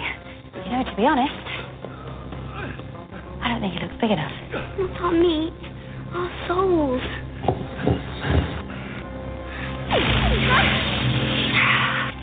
He doesn't want you. He wants me. If you don't leave, he'll eat you all up too. And you don't want that, do you? You want us to walk out of this really quite astonishingly heavy door and never come back. Yes. I see. Right. I was oh, right. Absolutely never going to happen. Mm, you just lock us in? Yep. With the soul-eating monster? Yep. And is there actually a way to get out? What? Before it eats our soul? Ideally, yeah. Possibly. Probably. It usually seems to be. Doctor. Why is he still singing? He's trying to send the old god back to sleep, but that's not going to happen. He's waking up, mate. He's coming, ready or not. You want to run. That's it then. Song's over. The song is over. My name is Chorister Respectix, and the long song ended with me. That's it then. Song's over. And you know, they, I, I think uh, they've been trying to get a lot of references in the 60th anniversary because I'm I'm hearing the Aztecs in there again with the blooming door closing behind them. They're all trapped in. The sun's going to blink out. There's a sacrifice. Lots of them. Anyway, Kobo. Very, very quickly, because I just had some company arrive. And after this, I'll be signing off and listening to the rest of your lovely comments during the week. But I loved this episode because it reminded me of the essence of the show, really. The doctor making speeches that can literally make parasite gods burn and aliens turn tail and run and the sonic screwdriver as as jeff rightly said wasn't the star of the show thank god for once and i like i said i had more of a problem with the sonic screwdriver locking into those harmonic tumblers than i did the secret passages being a tonal note. Because as Darth pointed out, the only person that would know it would be the keeper of ears, so it wouldn't need to be overly complicated. Especially given that the outer door changes 10 squillion times a second. But I love this episode based on the doctor's speeches, based on Clara's speech, to the keeper ears.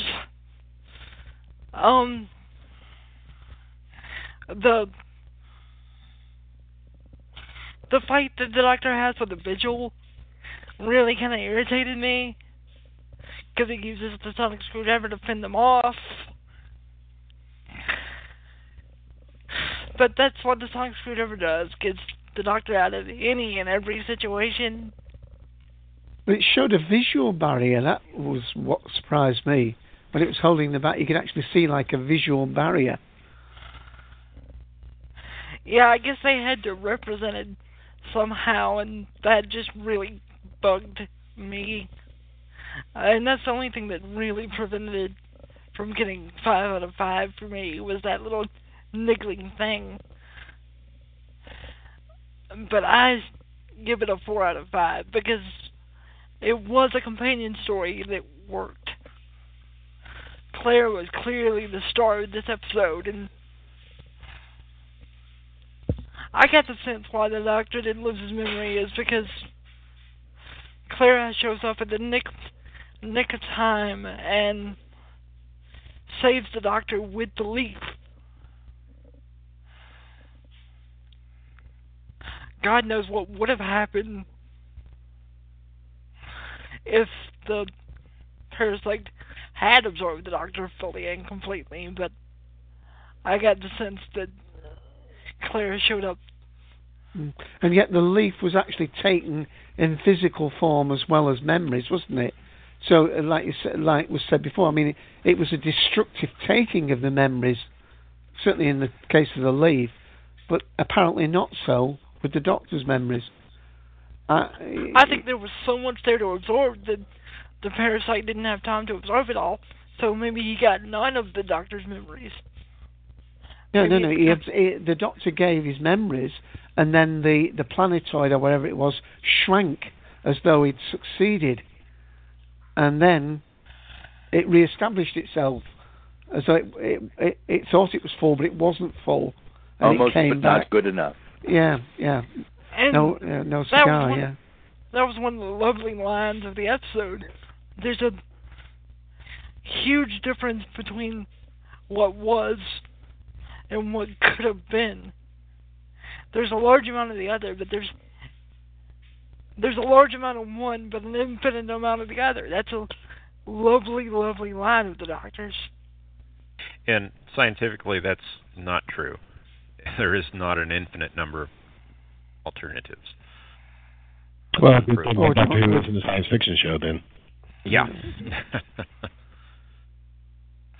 But as I said, that's my quickie review, and I'll listen to the rest of your thoughts, especially yours, Darth, later on in the week.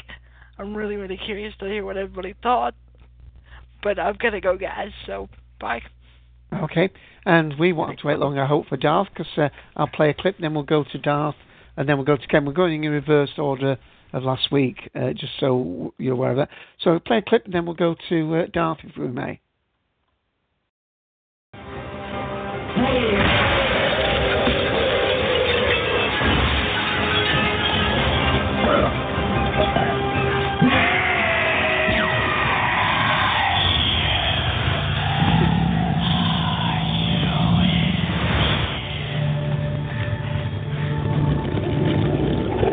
Go? Grandfather's awake. There is no function anymore. Oh, you could sound happier about it.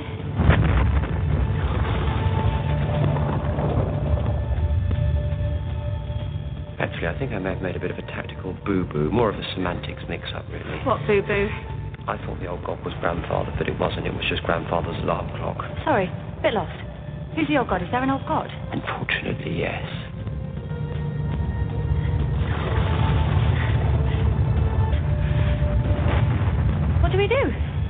Against that? I don't know.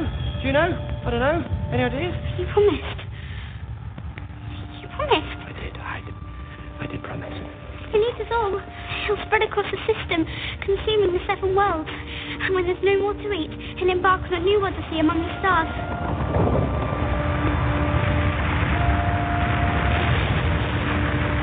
I say leg it. Take it where exactly? I Don't know. Lake District? Oh, the Lake District's lovely. Let's definitely go there. We can eat scones. They do great scones in 1927. You're going to fight it, aren't you? Regrettably, yes. I think I may be about to do that. It's really big. I've seen bigger. Really? Are you joking? It's massive. I'm staying with you. No, you're not. Yes, I am. I can resist. No, you can't. What about that stuff you said? We don't walk away.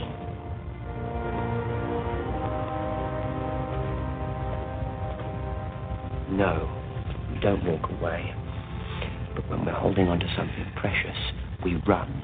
We run and run fast as we can, and we don't stop running until we are out from under the shadow. Now, off you pop. Take the moped. I'll walk. Okay, Darth, are you good to go now? I am indeed. Yes. Um, you know, I hate to say it, but it just might be that somehow Steven Moffat has managed to executive produce something that is actually Doctor Who. Um, I have to tell you, this is uh, finally after you know two years of waiting since Let's Kill Hitler, an episode of Doctor Who that I actually thoroughly enjoyed, and that I don't really have that many reservations about at all. I think it's a uh, out of the park five. It's it's one of the very few episodes of Steven Moffat produced Doctor Who that I actually do love, and I have uh, had to watch it uh, three, four times since it aired, and that's only been a day. And every time I watch it, I've liked it more, and I'm not really spotting anything that um, precludes my enjoyment. And I think the reason is because, as I just sort of alluded to, it is science fantasy, not science fiction. And this is a, a, big distinction for me as to what makes good Doctor Who, because to me, good Doctor Who has science that is crazy, but uh, science being the solution to the problem. And that whole speech that he gives to the Queen of Years, in which he explains fundamentally that she is a product of science, that that her existence is random and improbable and shouldn't have happened, but yet it did because a star exploded. Um, Gareth, if I could interrupt for a second, um, Uh-huh. I actually grabbed this clip specifically for the show. Would you like me to play it? Yeah, go, go ahead. Good. She should be scared. She's sacrificing herself. She should know what that means. Do you know what it means, Mary? A god chose me. It's not a god. It'll feed on your soul, but that doesn't make it a god. It is a vampire, and you don't need to give yourself to him. Hey, do you mind if I tell you a story, one you might not have heard? All the elements in your body were forged many, many millions of years ago in the heart of a faraway star that exploded and died. That explosion scattered those elements across the desolations of deep space after so, so many millions of years. the elements came together to form new stars and new planets, and on and on it went. The elements came together and burst apart, forming shoes and ships and sealing wax and cabbages and kings, until eventually they came together to make you. You are unique in the universe. There is only one Mary Gejelh. And there will never be another. Getting rid of that existence isn't a sacrifice, it is a waste.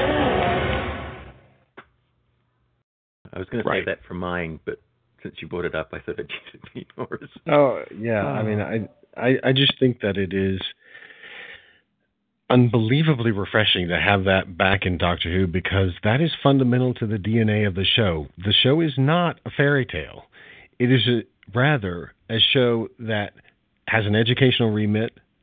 It is a show that is supposed to tell you that science solves problems, but it's also supposed to say, you know, let's not bother with the scientific details of the situation that we might be in. It doesn't matter that there's not an air shell around us. It doesn't matter that, you know, gravitational force might be improbable about where these asteroids are spinning. It does matter, though, at a core level that you understand the more you know, the less you will be afraid. That is what Doctor Who is telling you from time immemorial. This is what Verity Lambert was saying. This is, you know, this is in the Aztecs. Even though I don't like the Aztecs, one of the things that is great about the Aztecs is that it fundamentally says, look, you know, it is just a scientific phenomenon. The eclipse of the sun is it's not the basis for killing people. It's not the basis for some religious rite. It is just an eclipse. That is all. And you see it. I mean, it is obviously a goal of Barry Letts. It's obviously a goal of Philip Hinchcliffe. You see it right the way through. You even see vestiges of it in, you know, the Sarah Jane Adventures. Um, you know, because that is the clear lesson that she learned from the Fourth Doctor. This is what Doctor Who is, and somehow Moffat has missed it. I don't know how he's missed it, but somehow for the last two years we've had, you know, endings like what happens with the Lodger. I'm sorry, with a closing time, where you just sort of improbably think about something, and some that makes you escape cyber conversion. That doesn't make any sense because there's no groundwork laid for that. Now we can debate, I suppose, whether the ending of this story makes any particular sense, whether it is love conquers all or not. And I would say it is absolutely not love conquers all because it's established in the story that there is a certain power to your thoughts and your memories, and that an entire economy is based on that. And because that was set up in the episode, you can then have an ending which is, let's say, thematic, let's say philosophical, and not literal. Um, and and thereby make an important emotional point. What's great about the episode is that it's got you know this core message of science will save you. You don't have to sacrifice yourself because there are some rules set by a religion. But on the other hand, it also says uh, it has this powerful emotional content surrounding Clara, and I think that's an amazing feat. Um, I, I think you know if you're going to compare it to what we'll call the second episode because second episodes are really the most important episodes ever in Doctor Who, right? I mean, the Daleks that's much more important than an unearthly child. Um, I would argue that Highlanders is much more important than Power of the Daleks. Certainly, Ark in Space much more important than Robot because those second episodes tell you, you know, the first episode is an introduction. The second episode, that's where you understand what's really going to happen with this particular team. And I think as second episodes go, man, you can draw comparisons to Beast Below, but the comparison that I got is this is the Beast Below done right because the Beast Below, you know, has all these logical fallacies in it, and it's based upon knowing information. And so, what makes that episode fail is it doesn't make any sense that the, that the doctor wouldn't know that information. It's so undoctor-like for him to not just you know take a visual scan of something. But here, everything is much more logical, and not only that, but you know if you remember in Beast Below, Amy knows things about the doctor that we never see her ever get the information about. I mean, there's no way she could have known what she needs to know by the end of the episode in order to solve the problem of the whales. There's no way she could have possibly known that the doctor is a lonely god. She doesn't she doesn't know him that well. It's not possible for her to have that information at that time.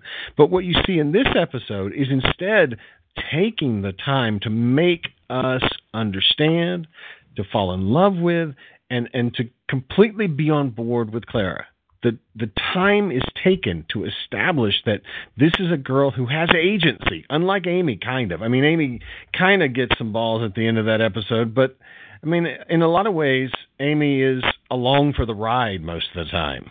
But you, you I mean, it is not Clara's idea. I mean, sorry, it is Clara's idea to not run away from these people. It's not the doctor's. The doctor doesn't, I mean, the doctor only comes back and confirms what she says. She's bitching at him to make sure that they don't leave people behind, which is fabulous. Um, we also see, you know, I think there's there's there's something different about the way that Amy meets the little girl in in the Beast Below as to the meeting between Clara and um, Mary here because I think you know the little girl that she meets in in Beast Below. First of all, that character is not that important to the, that story, and secondly, you get the sense that she's trying to tell that girl to break the law, kind of, which is okay. I mean, part of Doctor Who is to be a rebel, sort of, but it's not really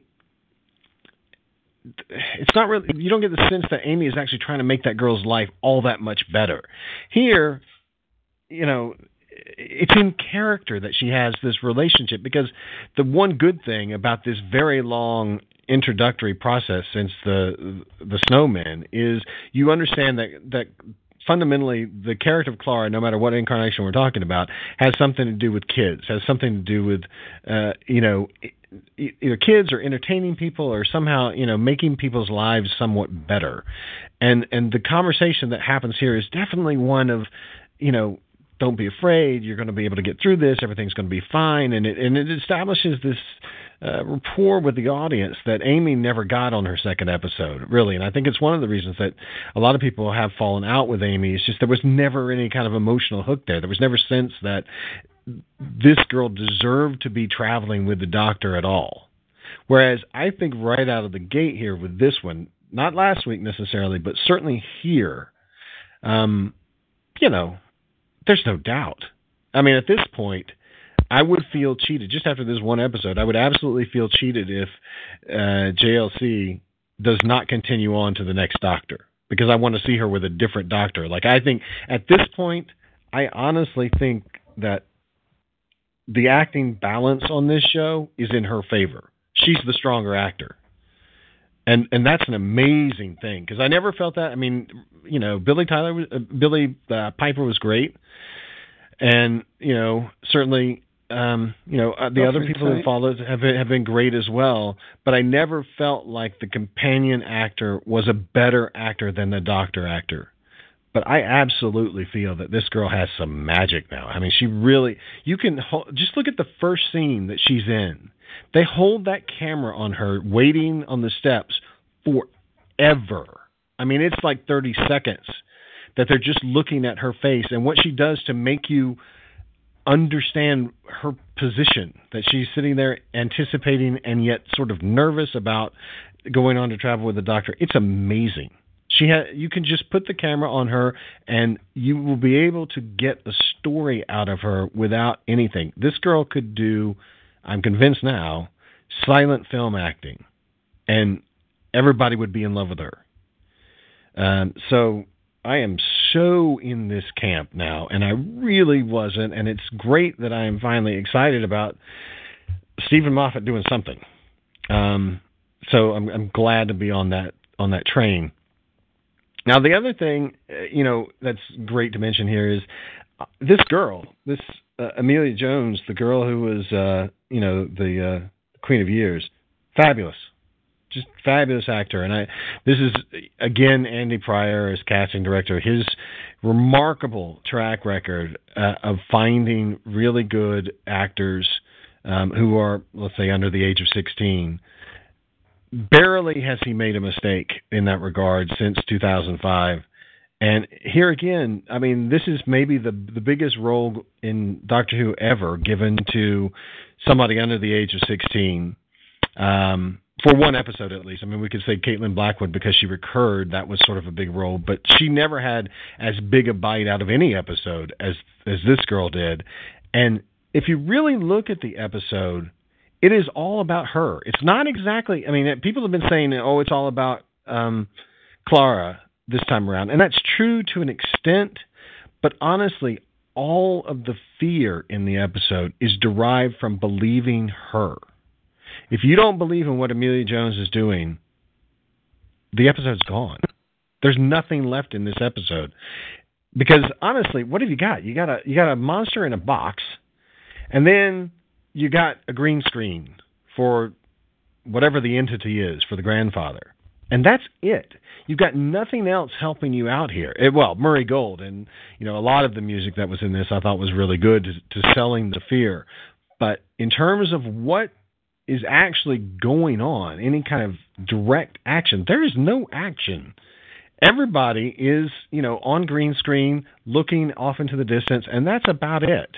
And so if you don't believe that this girl is scared, you got nothing in this episode, and she just knocks it way out of the park. Um, so there's great acting. There's great. Uh, I think there's great writing. I, I I don't know if other people think that. I mean, uh, there seems to be some.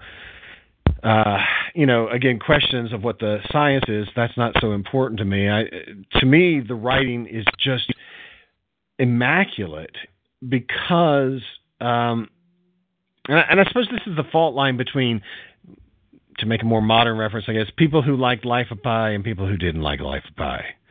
Uh, if you like Life of Pi, then you're willing to accept storytelling that is thematic in nature, and, and and what you value in your stories is whether the symbolism works to produce an emotional effect in you. And if you didn't like Life of Pi, then you're like, you know, why did I waste my time watching this since I don't know what the hell happened in it? Um, and you know, I'm very firmly in the in the former camp. And what what's great thematically about this episode is the way that the leaf ties everything together. Um, and what the leaf represents. And it was one of the great things about the episode because well, first of all, you know, I I never knew watching this episode how it was going to end. I had no idea, and it has been forever since I've seen an episode of Doctor Who. And again, this is probably since Let's Go Hitler, really, since I've seen an episode where I didn't kind of, sort of, really very much know how it was going to end. Because at this point, Moffat has become so predictable in his unpredictability that you you know the timey wimey stuff doesn't work anymore. So to have a story that is devoid of timey wiminess, but instead has a hell of a lot of music and a narrative about a girl on a planet that doesn't really have a single racial component to it, but lots of different. I had no idea where it was going, except you knew it had to have something to do with the leaf. But how was the leaf exactly going to happen? Uh, and then you knew maybe okay, yes, she is somehow going to sacrifice this leaf to this god, but why would that resolve things? And for the resolution to be the incredibly clever line of the that the potential of life that doesn't happen is more valuable than a thousand years of what has happened that was just jaw droppingly poetic. And I just thought that's an amazing theme to put here in the Moffat era. I mean, honestly, that is so much better than, you know, the power of love is going to solve the situation. This isn't the power of love. This is this is a theme that that actually has some relevance. I mean, that's the great thing when Doctor Who is working, is that it does give you something that you can take away with you. You know, if you're sitting there at the end of Masque of Mandragora Part One, and you see the Doctor with a meat cleaver above his neck, and you're wondering how the hell did he get out of that? The the great thing that Doctor Who tells you is don't give up, don't let the axe fall. Whip out your scarf, yank the guy away from you and leave. That's what you do. You don't give in to the situation. And here, you know, the, it, it it doesn't matter that the science is all over the map. It matters what the story is trying to tell you, and that is infinitely more valuable than you know just uh, if the if the story made complete logical sense scientifically I don't know that, that I would get as much out of it, you know, and, and stories that try to be about science, and I think I think that really Beast Below is trying to be sort of about science. It's trying to be about there's a certain logical progression of things, and you know because it's all about trying to deduce what's going on. It is it is firmly about you know what is it that you observe and what can you learn from those observations, and then fundamentally the doctor doesn't observe what is so bleedingly obvious. Um, and and that's why that sucks. But this thing, you know, is not about trying to connect the dots. It is instead about you know what are the themes we what are we going to take away with our life and how is this situation not only good for the audience what it, what can the audience learn from this but how does it illustrate what this new companion is about and it, it does all those things magnificently so that you're set up thinking right I am going with this companion on a journey just like I went with Rose, just like I went with Martha, and just like I went with Donna. And it's fine. And we're back to Doctor Who. So, you know, whatever else happens, at, at least there was one good episode of this particular team. And I, I honestly think they're probably going to get it right now. I think if this is what we're oh, if this is what we're doing from now on, I'm on board. And the other great thing is I think that this episode does show us we are thankfully not going back to the stupidity of 7A, the the ridiculousness of uh, you know one-off movies. That there is actually some sort of narrative that is going to be touched on every single time, and that we've not gotten scared of doing proper serial storytelling just because Steven Moffat's two previous attempts have been crap. I mean, I'm glad that at least he's not gotten off the horse and you know is you know walking away with his tail between his legs trying to do something different. I'm glad he's actually back on doing serial stuff because I think this one might work. I really, really think this one might work. So five out of five for me. and on to the next person. Okay, as we welcome Perry into the room, I'm sure Ian will mute you in a moment, Perry. Uh, let me uh, play another clip that includes that bit about infinity. Um, and then uh, we'll go to Ken if we may. We're, as I say, we're going in reverse order from last time. We don't walk away.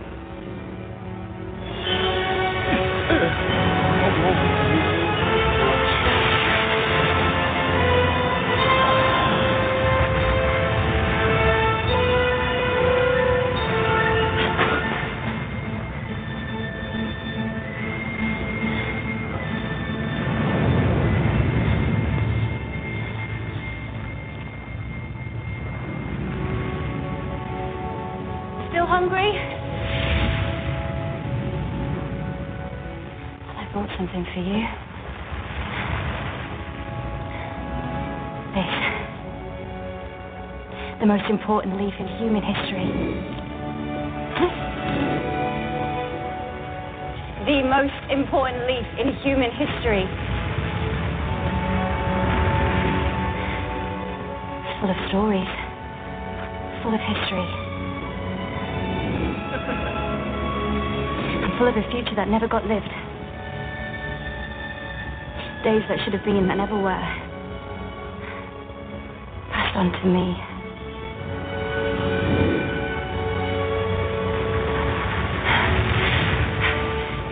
This leaf isn't just the past. It's a whole future that never happened. There are billions and millions of unlived days, but every day we live an infinity. All the days that never came. And these are all my months. Well, come on then. Eat up. Full? I expect so. Because there's quite a difference, isn't there, between what was and what should have been.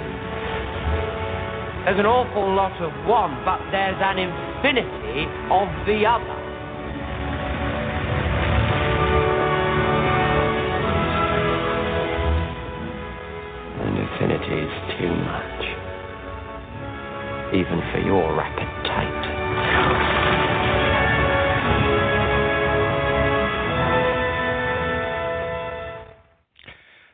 Thinking that uh, we'll go to Ken in a moment. Remind me again of that um, that creature left in in Star Trek. That's that mud in Star Trek Next Generation when there's a black inky puddle, uh, and it's uh, it's left there and it it takes Tasha Yar. Spoiler, spoiler alert.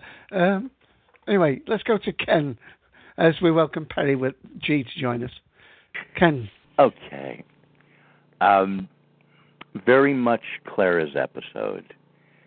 And it's the episode that's introducing the new companion to traveling in the universe with the Doctor. And I love how the episode begins. Uh, very different. We get the story of This Is Your Life, Clara, from the beginning. How her father and mother met by a happenstance of a leaf blowing in his face, and his life saved by her mother. Um, how a small occurrence of nature can lead people together, change lives, and I think love is very much at the heart of the episode, and actually it signifies a lot of the heart of in the character of Clara. She's been a governess. She has this love and caring, nurturing for children and others. Her mother in the prologue says, I'll never leave you. I'll always take care of you. And because of the loss of her mother, I think that's deeply ingrained in her to share that caring and it it speaks volumes to how good a person and how an amazing companion uh, she's starting to be. What I found disconcerting, and there's something about this incarnation of the Doctor, the kind of stalker aspect uh, of him following the courtship, early life, childhood, and what have you of Clara. Uh, I, I thought it was it was great him behind a uh, copy of Beano, uh, sitting there, you know, on a, on a park bench, you know, uh, watching, you know, them them together. But it, it's very strange. You've never you've never had a doctor that is getting so involved, and and this is something. Mm, not Doctor Rose. Uh, not, not when you were twelve. not not to this extent. We don't see it, but it happens. We know that it happens. yeah. But but there's this there's this also this obsession um, that I really don't like, but it, it's part of the game of the mystery of the companion. The companion has now become such a focal point, not even the story of their lives, um, as it was. I mean, the beginning of the the revamp was Rose's story, we could call it, but it, it was so much ingrained with the loneliness of the Time Lord and and his story about the the uh, the last son of Gallifrey, so to speak. But there's so much about first with Amy and her mysteries and her family mysteries, and now with Clara. And I'm along for the ride, and I'm hoping, as Darth said, it's going to be a really interesting payoff. But I just like Clara, who she is, who this character is, who she showed us she is in this episode so brilliantly. And that's the crux of what I enjoyed so much in it. Yes, I- and I, I really can't believe, too, there are so many people who cynically are just loathing this episode. I mean, just loathing it. Now, I don't know what I don't know what they're seeing. Yes, there are reminiscent strains of Satan Pit, End of the World, and Beast Below. But after you do a story, stories enough, you're you're going to get these tropes that are repeated. It matters are there individual things enough that make this valuable and worth watching. Um, okay, things that I liked about the episode. Clara's relationship with the doctor was just spot on. Her waiting outside for the TARDIS, this is a new adventure for her.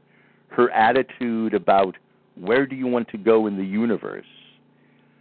I love that. She she can't just put a focal point on it. Her eagerness and joy of that. I I've I've never seen a companion filled with this this kind of that zest for life and the joy of the situation. Um, the her interaction with Mary, again, because of the governess role and her character, there was such a nice rapport. You immediately really like this little girl. You're drawn into her situation.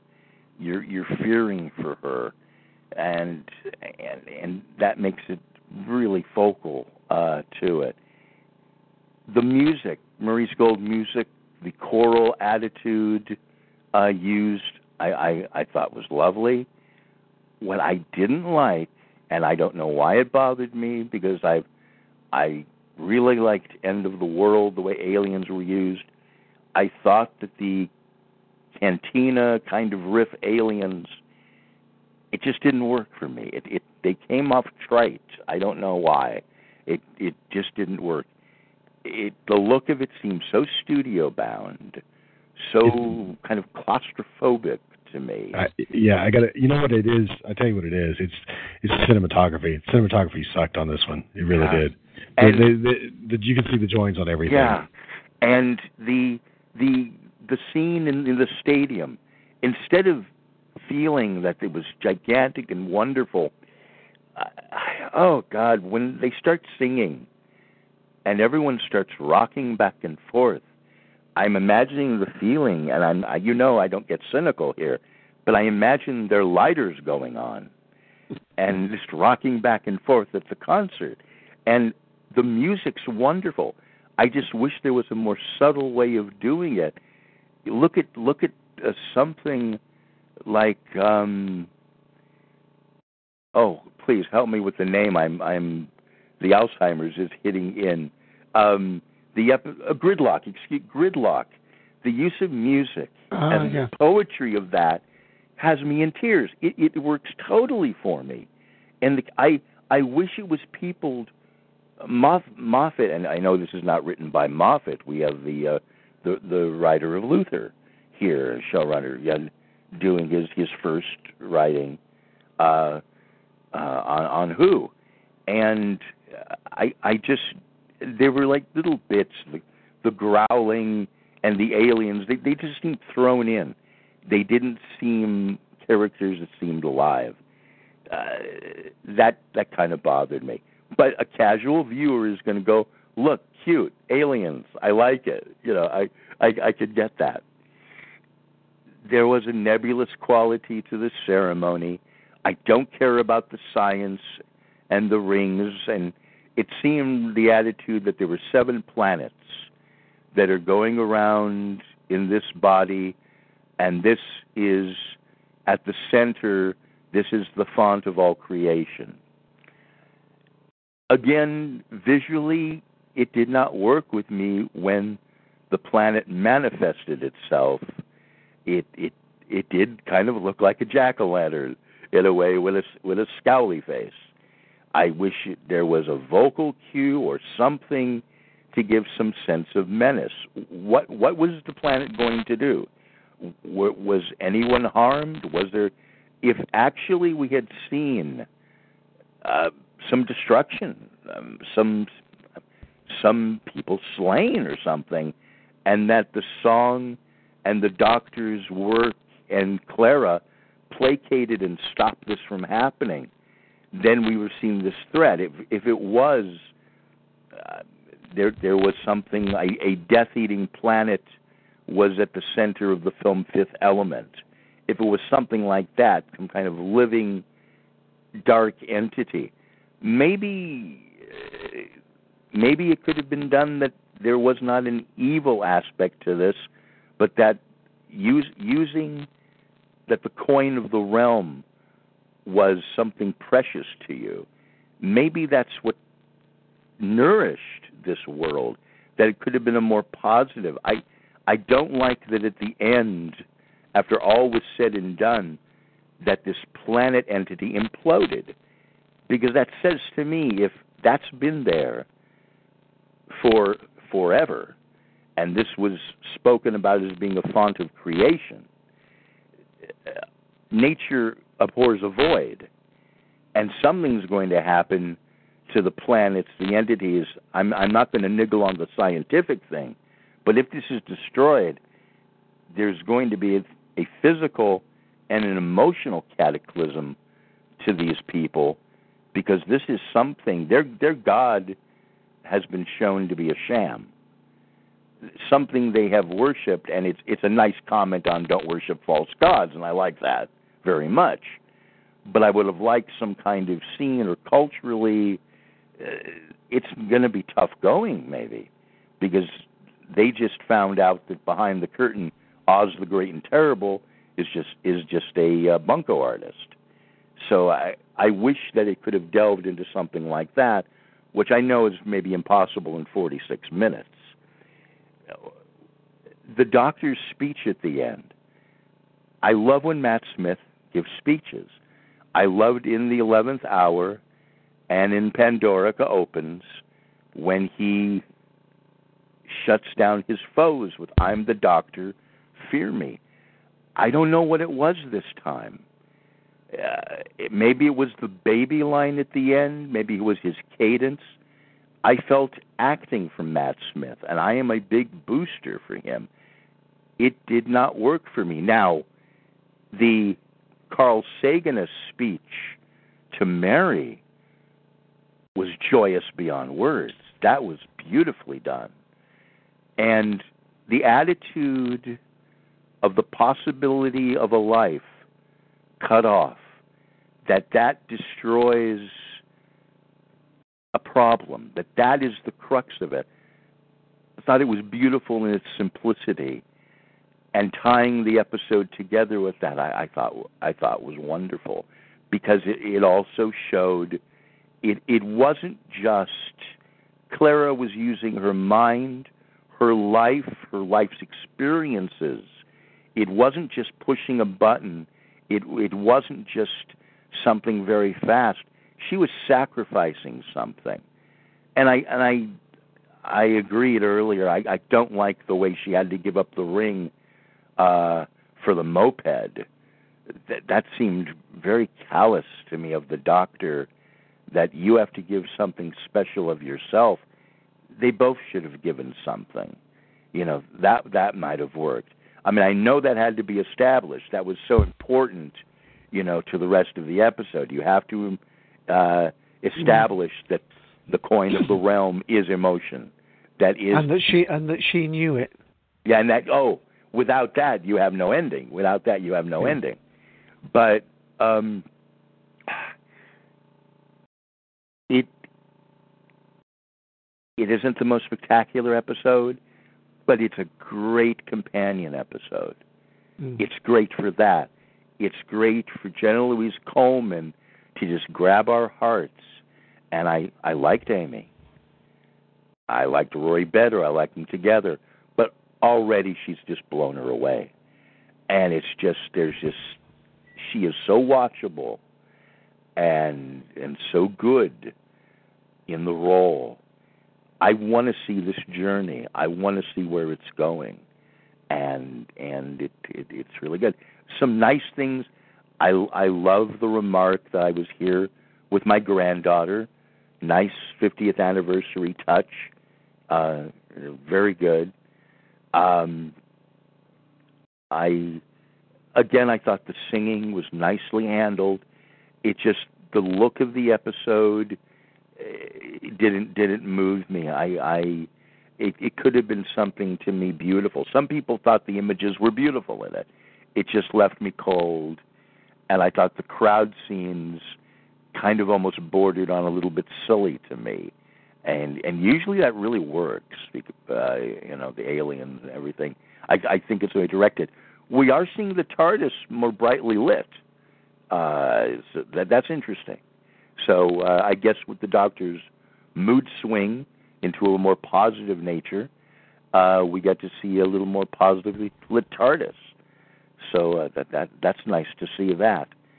Um, I I would give it um, four TARDIS groans.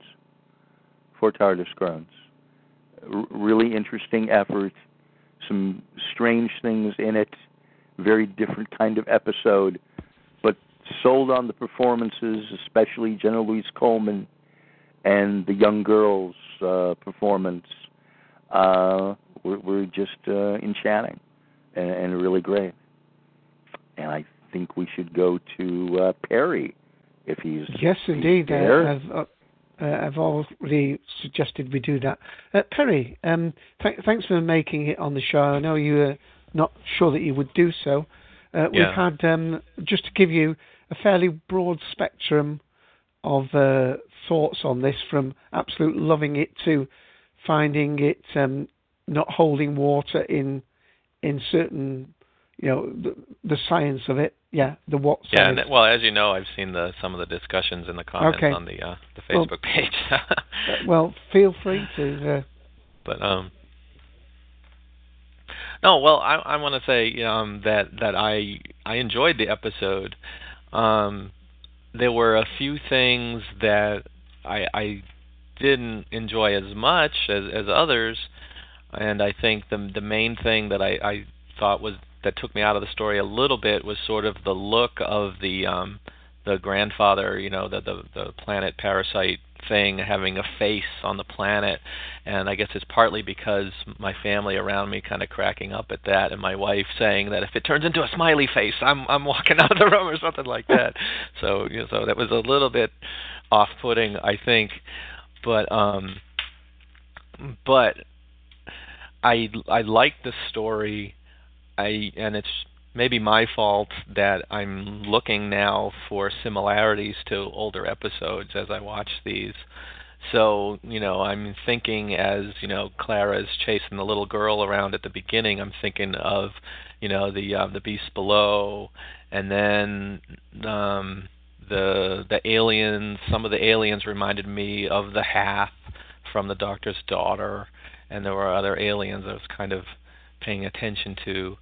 And um, I guess I got kind of a, and I think I heard somebody say this already. It's kind of sort of a turn left kind of feel to the episode where they're walking around the marketplace, um, which is fine, really. But it just reminded, just in my mind, I'm going, oh yeah, I remember I've seen this sort of thing, and um, and sort of near the end, sort of the feeling that you got from the end of the Impossible Planet, you know, Mm. where he's talking to um, this thing, you know, this giant creature thing, uh, godlike thing.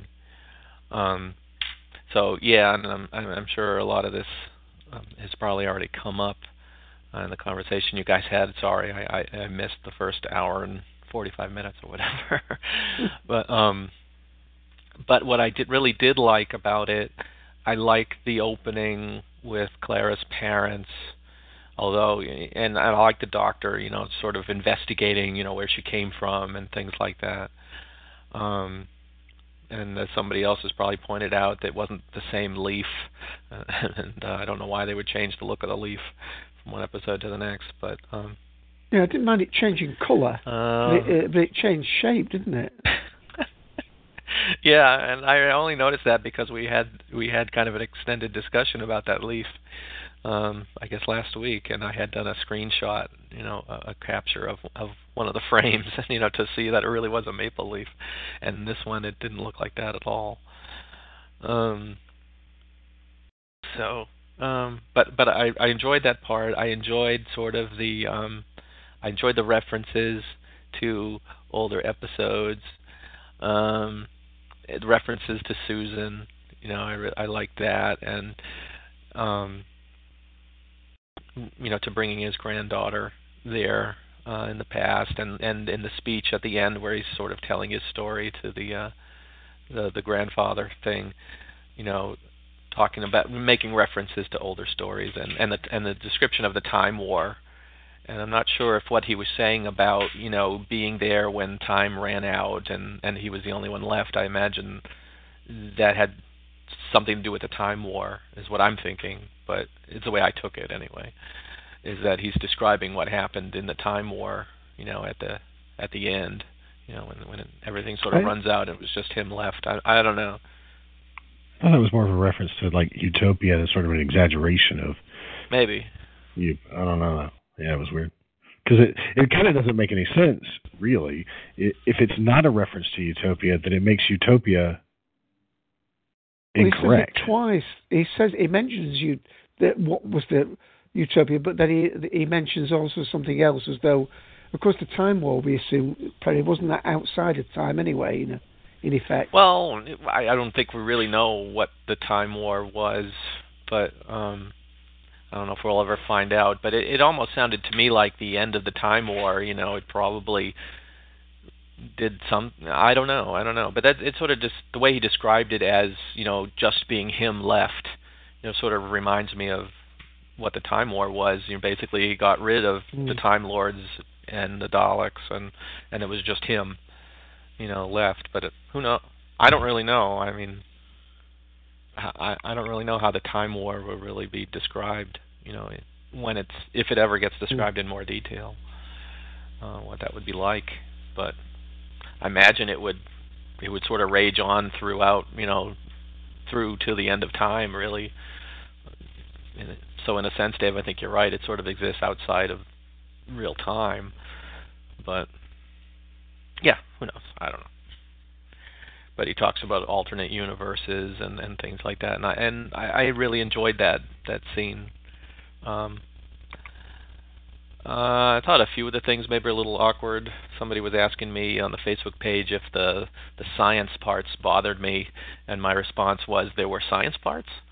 Um, but I think I think it was Jeff. I think Jeff what he was referring to were things like you know how they could breathe maybe on an asteroid, how they could how there was gravity, maybe, or how they could breathe while they're flying on that moped thing.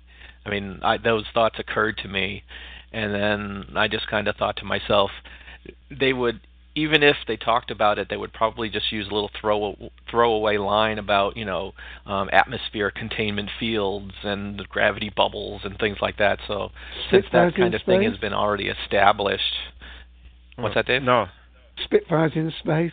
Spitfires in space, right? I could deal with I can deal with sort of moped-like things in space, I suppose. What I was Um, getting more at was how was the sound from going from one asteroid to the other, the singing. Oh yeah, yeah. And THX system. there you go. Really. Well, you know, she does stand upon a platform, so you'd think that Yes. maybe the platform has, you know, it's a little round raised thing. Maybe that has to do with it. But the, the, weird- the weird problem with that, I suppose, is that it does appear as if Clara is hearing what the doctor is saying in the Yeah. speech.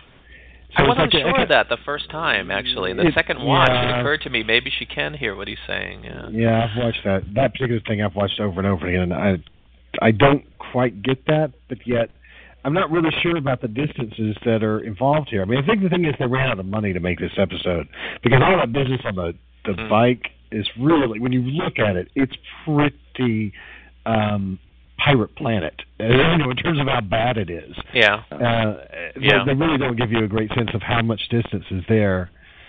But it it really does look like Clara There's a soap can hear what the doctor is saying. Yeah, I mean Yeah. it's cool the first time. The, the one shot that they're able to actually make, well, the two shots, I guess, of of you know the head on. Here comes Clara. Here comes Clara and the doctor. Those are really cool shots, but they last for like a second, and not even that. So Yeah. it's hard. Yeah, I mean, I wasn't sure about that and like how they could hear, but then you think, you know, this is a ritual that's been going on for millions of years, and I don't know, maybe they've developed some There's way. something built Yeah. in into but the yeah, Jeff, you're right. There was a lot of stuff they Right. didn't talk about. Yeah. Also, the orbital mechanics of all the asteroids didn't make sense either. But yeah, true. True. I wasn't even sure what I was looking at at the beginning. I was the first time I watched it. I kind of mistook the planet to be the the the sun that he was talking about when she had her eyes closed. yeah, and th- that Um, wasn't real clear either. I didn't realize that that was the planet. Is it a planet? Is it a brown dwarf? Is it a star? What is it? Gas Yeah. giant. Yeah. Yeah, yeah, yeah. But the second watching it was pretty clear to me that that was the planet, and uh, they were the ring. They were the asteroids were the part of the rings around the planet, and uh, so that, it was clearer to me the second time. And, and the features on the planet when it changed, it- those features could not have formed on such a big scale that quickly. Mm. that's a good. That's probably a good point, Jeff. Yeah, yeah, yeah. But you know, I don't know. You got a godlike thing living there, I suppose. Who knows? Maybe it was all just in the doctor's head anyway. You know, the, the what he could see Yeah. there. I don't know. And if anybody can actually tell me what happens to the freighter in Earthshock based on just the visuals alone, I'll give them a hundred dollars. I mean, it really. I mean, it's it, it, in a way that was one of the good things about the episode that I enjoyed was that it actually did feel like old school Doctor Who because you know this It is did. what happened in You're old right. school Doctor Who all the time. The the the Yeah. visuals of what the, a lot of old school Doctor Who doesn't even tell the story. I mean, you kind of get it, but the special effects are so bad. They just they just drop shots all the time, and you're like, oh, okay, Yeah. something happened there. I don't know what. Yeah, maybe sin yeah, maybe in this in this new in this era of new Doctor Who, you know, it's sort of unusual. It is very unusual, yeah. But um but yeah, you're right. It sort of brings back memories of things like Earth, Earth shock and then the effects Well, well, in of the old Who. yeah. Yeah. In the old Doctor, of course, the Doctor never knew which planet it was landing on. At least this Doctor seems to be able to steer the TARDIS to where they were going. You Well, he took them you know. Right, very well in this episode, as we find out. But the, the other thing is, it didn't matter where he was landing because there were always colonies of humans somewhere. I mean, this episode at least deserves some credit uh, for being off world, uh, not just off world, but out of the human con. I mean, there are no humans Yes, here whatsoever, Yes, and that's that's something, you know. it is, it is indeed. Yeah. Yeah, oh yeah. I also like the little the little thing where she tries to open the TARDIS just, you know, without the key and then she Mhm. says, "I don't think it likes me." And uh, I'm curious to see if if that will come up again because the TARDIS didn't like Jack, you know. Um because Same of Jack, you know, the, Jack was a fixed point or whatever the doctor described him as the the TARDIS basically tried to reject him. So I don't I don't know. And of course, don't know what that- it was mentioned really before you anything. arrived that Clara hadn't yet been given a key. Where, of course, uh, you know, we haven't had the key handing ceremony yet. But I think you know, t- I'm, I'm glad that you like that scene too because I really did as well. And what's interesting about that scene is not only did she not get a key, which is completely appropriate, but she didn't even know that she needed to have a key. Yeah. Which, to be honest with you, should have happened at some point in Doctor Who's history before this. But I think this is what happens when you get like a new writer coming in. New writers uh, being asked to write such an important episode are very rare, really. I mean, it, I'm not sure. I can't think of it. I mean, unless you want to count Terry Nation as a new writer. Um, and, and that that episode, you know, the Daleks also had to do with what is the key to the TARDIS? How do we get into the TARDIS? Yeah. Um, it, but it's one of the great things about having a new writer is that they make these observations that you just never would have thought of as a Doctor Who fan because you're used to it. But of course, she shouldn't even know that you needed to have a key to get inside because she's never seen that happen. If you if you go back to um, last week's episode, and when they go into the TARDIS, the Doctor doesn't use a key. It's very consistent. Yeah. He hardly even seems to close the door anymore either. Actually, right. he just runs out, Absolutely. and then next time you see it, it's closed. Yeah, absolutely. Yeah. A lot of finger snapping. I guess. Not even that. Off It's more camera. like a, Yeah, lot yeah. of, a lot of hand waving is what it is, which is fine. Yeah. No, but I, yeah, I, I really like that moment where she where she looks up at the TARDIS and the TARDIS almost looks menacing, and she goes, "I don't think it likes me." So I'm waiting to see. Uh, I'm hoping that that will that means something. The other And thing, oh, a- that I meant to point out, and I don't know if anybody mentioned this already, is Clara's mother saying that um when you get lost, I'll come for I'll come for you every time. Yes. and the way they stress that phrase every time kind of makes me think something funny there you know about how clara sort of repeats in history and her mother coming every time. I don't know. Well, i'm reading too much into it probably. Yeah, but uh, yeah, her mother it, just, it sounds interesting though. And the studied way that they don't tell you how she died, and they don't even use the word die. No. yeah and did anybody, everybody catch her name i'm sure ellie ravenwood i don't know if that means anything to Well, anybody the day the date was mentioned because, um, and I think Mike said it. Is it the, Mm-hmm. the same day as Rose aired? The date of her death. It's the same day that Rose takes place, or at least the initial part March of Rose. 5th. It's it's the day when the Oh, really? when Rose when Rose meets the Ninth Doctor. It's that day. Ah. Yeah, Jeff mentioned. Jeff mentioned it was the Yeah. time, the Auton attack. Or, or the yeah, however you want to look at that. Yeah. Hmm, hmm. Yeah, and Mike put um, uh, Rose aired on the 26th of March 2005. Mhm. Well, the the other part about the catch scene, that. going back to where Clara says that the TARDIS doesn't like her, uh, there was a sound effect, a TARDIS sound effect at that point as well. I don't know Hmm. if you caught that, Perry. Um, I don't remember it, but yeah, no, so I guess not. It was a So is this to outing. right? Is there something to do with the? Are you thinking, Perry, that it's it might be something timey wimey about her na- the nature of her, you know, with her because because this Clara, not necessarily the same one, but as a person, Yeah. so a fragmented person maybe, and Yeah, I don't TARDIS really. Yeah, I'm. I'm I'm just hoping it's sort of a forced foreshadow of of something about Clara that's there. Um, I mean, it, it that idea is almost that feeling is sort of picked up at the very end when he's having that conversation with Clara and you know, and he says you remind me of someone and my initial reaction at first viewing was he wasn't talking about her in previous sort of incarnations, but that he was talking about somebody else that he knew, but that was just me, I think, reading too much into it. But um Well, did did you see the expression? that was sort of an face? awkward conversation there. Did you see the expression on his face after Clara left the TARDIS? Yeah, a it was almost menacing. Yeah. Yeah. I don't know if that's yeah. He's very suspicious of Clara, I guess. I don't know. And and and what he says to her about you know when she realizes he was there at her mother's grave and and he he said I I was just making sure. You know, it's like what do you mean making sure? yeah. Now I So thought I that. think what, what, it's almost prompted like- her, what prompted her to remember that? Do you think it was the basically when that leaf was disintegrating, she was replaying the memories and and and Mm. in a vision she saw that the doctor was there. I mean, what prompted her to suddenly come out with that? that Yeah. Yeah. Well, I mean, not. I mean, the thing that was a little bit weird for me with that, if you, you know, really think about it, is that I don't think she sees the doctor, or at least in that scene, it is not photographed as if she could possibly have seen the doctor because Right. he's hiding behind the tree. So, I mean, it's no big deal because you can just imagine, you know, off camera, she turns around and starts to walk away, and she sees him, and because, um, you know, she did very clearly meet him as a little girl.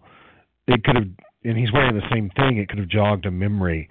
And I guess what could have brought it all up is she's just now spent a lot of time around the little girl, remembering her youth. So that that could have dislodged the memory.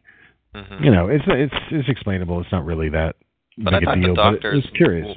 I thought the doctor's line about why he was doing it, you know, he was just had to make sure, you know, was was kind of was curious too. I mean, what's he making sure of? I don't know about Clara, Clara's mother. I don't know. It wasn't. Yeah, I suppose what's surprising clear to me there what is he meant by that. Uh, right, and what's surprising is that she doesn't really. Wait, does she ask clear about what? I guess she does ask that question, doesn't she? Which Uh, uh, The, clear about what? You know, Mhm. Uh, he guys, doesn't really answer. She lets her go. You know Let's the prequel. You know the prequel on the swings. Yeah. Was it the same actress playing the mother there than in this episode? Clara's mother. I wondered about that. I According to the credits, I think yes, it is. so. I think it is. It's Yeah, just but the one about, it was thing a different a different decade, so she was styled differently. Uh, she's not styled that differently. She just got her hair up, I think. And leg, yeah, but she looked more of a young. Well, obviously she's more of a young mum in the one in this episode because Claire is about five, four, five in the park, where in the swings she's about nine or ten, is she? Say so. hmm But the weird thing is that it can't be the same actor It's like that's the same woman. in. Oh no, the I actor, didn't mean the girl. I the meant kid the actor. I, I mean the the person girl. who played the mother. I mean the girl. The girl's not the same as the girl who's in bed. Oh, I know that. Yeah, yeah. And, that, and that, that really shocked me. I was like, well, why did you cast the other girl and not just use her here? I mean, spend five seconds, take another shot of her in bed. What's the big deal? hmm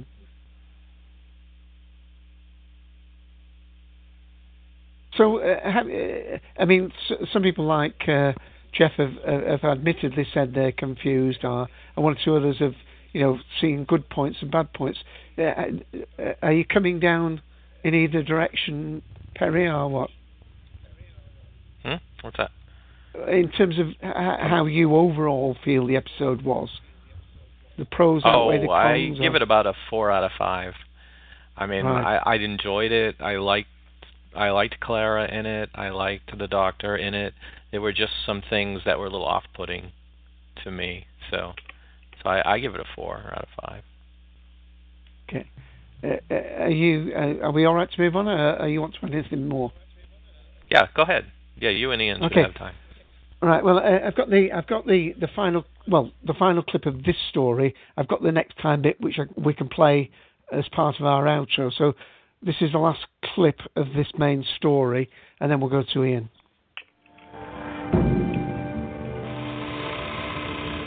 Home again, home again, jiggity jig. Looks different. Yep, same house, same city, same planet. Hey, same day actually, huh? Yeah, not bad. All in one. You were there. At Mum's grave, you were watching. What were you doing there? I don't know. I was just making sure. Of what? You remind me of someone. Who? Someone who died. Well, whoever she was, I'm not her, okay? If you want me to travel with you, that's fine. But as me, I'm not bargain basement standing for somebody else. I'm not going to compete with a ghost. They wanted you to have it. Who did? Everyone. All the people you saved.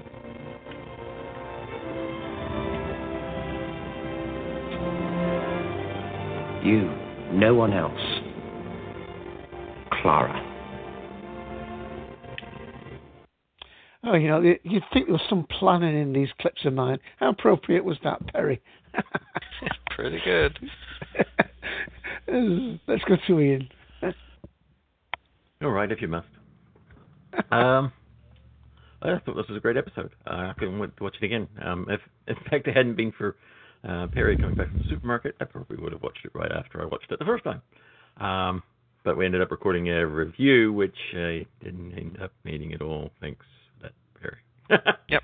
Anytime. No, actually, it was a we had a good chat last night about the episode, and uh, um, I, I really liked it. Um, and uh, we've gone. I mean, Garth's pretty much covered just about everything um, that I had thought about it. The one of the things that struck me is this is the oldest I have seen Matt act as the Doctor. Um, there was quite, I think, a significant change in him in this. Yeah, he still did some of that, you know, jumping around kind of stuff, but there were certain moments in this where he just seemed to be quite old. Um, and it always brings to mind uh, River Song uh, in uh, Silence in the Library, where she said, uh, you know, when he came to the door, it was the oldest I've seen you look. Um, and we always take that as to mean the doctor looks old. Um, but no, I think, you know, it, it could conceivably be, you know, some of the stuff we've seen with Matt, um, and this in particular, he just looks. I mean, I'd almost say there was he was channeling some Hartnell, but there was definitely mannerisms there of, of, of Troughton, and I think that that just kind of bled right through. And I like this Doctor in this episode. Um, I yeah. I noticed the Hartnell angle as well in certain parts of the story. Just kind of like, oh wow, that's cool. Yeah, he, he's acting like Hartnell there. Yeah, Yeah. I, I noticed it. quite tetchy at times and kind of Yeah. um but uh yeah there's just uh, the, uh, one one moment that struck me as just a really simple thing you know um we were seeing you know uh Eccleston you know hold out his hand and Rose grabbed it. He did this thing where he just kind of offered up his hand very gentlemanly like and she took his hand. I just I thought that was really kind of a, just a neat moment. Um see all this all the stuff I'm going to come out with is, is just all these little bits that just occurred to me of, of being uh, really kind of neat. Um, the, the the the the mention of, of his granddaughter was brilliantly handled, just in the way not it was like oh I had a granddaughter once or I had it you know we- we've had it before. I brought it- her here. yeah, it, it's almost like he, he, you know, he drops it intentionally. But this, he was just kind of excited, like, oh, I forgot how much I like this place. Oh, you've been here before? Yeah, I want my granddaughter here. Blah, blah, blah, blah, blah. And he just bowls on regardless of, of what he just said. To him, it was just a thing, and that's what I liked about Matt's delivery on that is that um, the important thing in there wasn't his granddaughter. It, it wasn't at all. It was a very general conversation thing. Sometimes they try to put these things in, and um, we get it's it's it's it's overdone. You know, where it's like, oh, you know, we can a reference dropped in there. Um, uh, uh, some of the things that, that that were a problem for me is that some of the things weren't explained enough. I think, um, or they were just leaving a lot to to to us to just figure out later. Uh, I don't really think that the whole story itself was that important. You know, the big bad monster wasn't important. Um, what was important was was was Clara um, and the Doctor discovering this uh, kinship, really, of of what what- what's important. Um, the you know the, everything seemed to be kind of uh, a side you know of side interest, but uh, I didn't see anywhere where the uh, where uh, Merry got the song wrong. So I'm like, okay, um, did she? I don't think she did. And the thing that takes tips me off of that, and I could be wrong because I'm just guessing, is that the uh, the acolytes showed up prior to the uh, to the singing, which means says to me that they were just coming to get her regardless of the song. It didn't matter. Um, they were going to continue with this plan regardless of the song, and maybe it wasn't really even the song that was keeping him asleep. This was just his time, and it would have gone on without this. I don't really know. Um, one of the things that tipped me off of this being actually a pretty good episode is that Perry didn't seem to have much of a problem with the, the science or lack thereof, um, which is always to me a good sign because that means he enjoyed the story.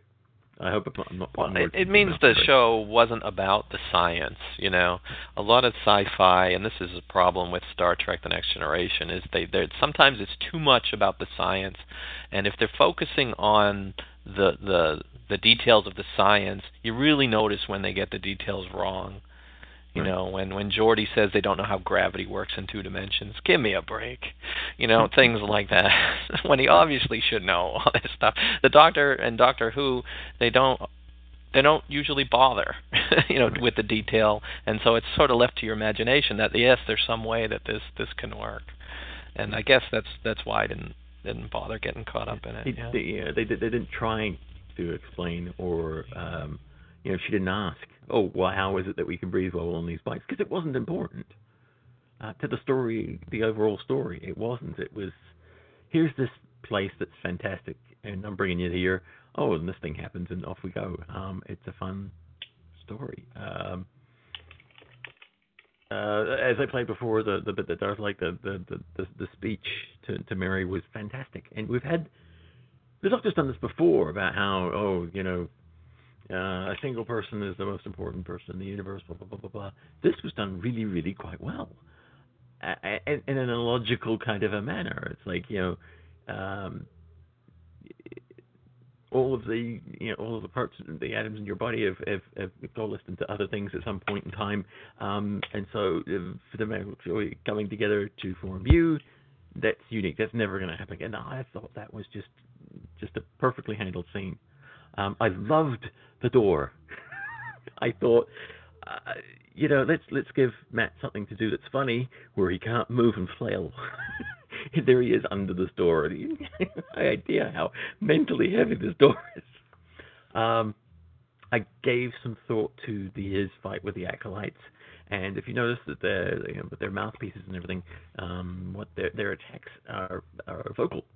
Um, so it's it's uh, almost like a sonic blast, and so the Doctor is retaliating with the sonic screwdriver, pushing back that sound, and that's where we get the Mhm. the effect the effect from of the you know their blast hitting his blast and then becoming this. And I just wonder whether it's this this build up that creates this you know the shell that we see later. So I thought that was kind of kind of clever. It was the I mean using the sonic screwdriver in a sonic way, um, not as a weapon but as a shield. It was kind of I thought quite neat. Um, and I for some reason I thought it was really really neat that we saw the back of the TARDIS, and we actually used it for a time. They were hiding behind it. They were just sitting behind it. I'm like I just thought it was kind of they could have hid anywhere, um, and it was just kind of neat that there was this little uh, moment taking place behind the TARDIS um, where you could just see the back paneling and not an angle we see of the old girl, you know, that often. Um, so I thought, it was, I thought it was quite a unique thing to do. It's like, who would have thought? And and uh, and that scene back there. Uh, one thing I have to say about Clara um, against Amy is that for once, and it, it's probably got a lot to do with the way she's being set up as a character, but we actually have some character development in in Clara. We know a lot about her, um, even though this is for this Clara the the second time we've we've we've seen her, um, because we know of these these things that have been reoccurring throughout her her her existence in various times. Um, her ability to relate to children and to, you know because she's looked after them, uh, and so that kind of plays out really really well here when she's talking um, Merry down and and saying, "No, no, it's okay." She knows how to talk to her, and it comes across as very very natural and very um, um, uh, mother-like. Uh, and uh, yeah, it was just quite a little beautiful scene. I, I keep I keep going on about it, and she is extremely beautiful. But there's just something uh, extraordinary about uh, about Clara that I think is just fantastic. I hope they don't spoil it with something just too um, too much with her, you know, being like the greatest thing in the universe or whatever she ends up being. Um, because I'd really like to see her stick around. So like Darcy said, you know, I'd like to see her with another doctor. You know, I'd like to stick around long enough for that. Um, I've seen some people say that um, that they they think Matt should be gone by now, and I don't think so. I I really like how he's developing, and I can really honestly see when they saw him audition why um, why they chose him instead of an older you know an older actor because he can do all. Uh, he really really can, um, and it just astonishes me in this that uh, that some people don't see that that you know. Um, there's there are things in here that he can do that David Tennant just couldn't.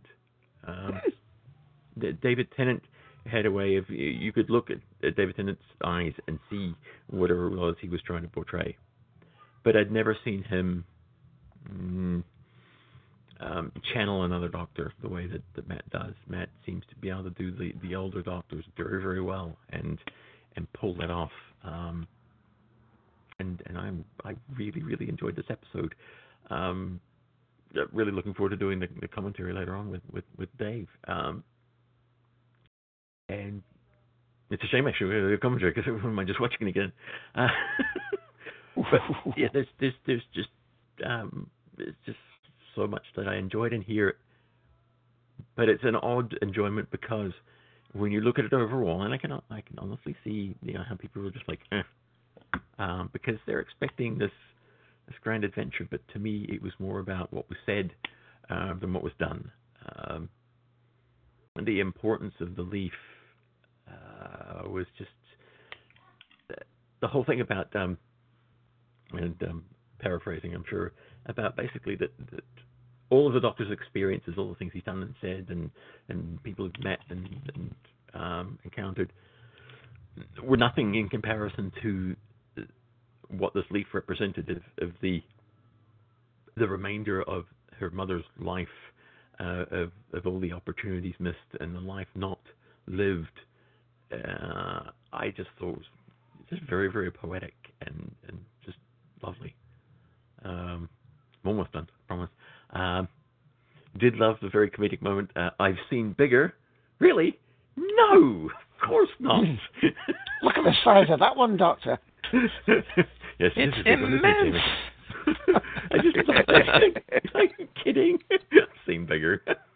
And then then when he kind of wanders out, I, I, I love the um the visual of of the the planet star whatever it was, the big emoticon, um, and the silhouette of, of Matt standing there, side on, kind of looking at it and addressing it.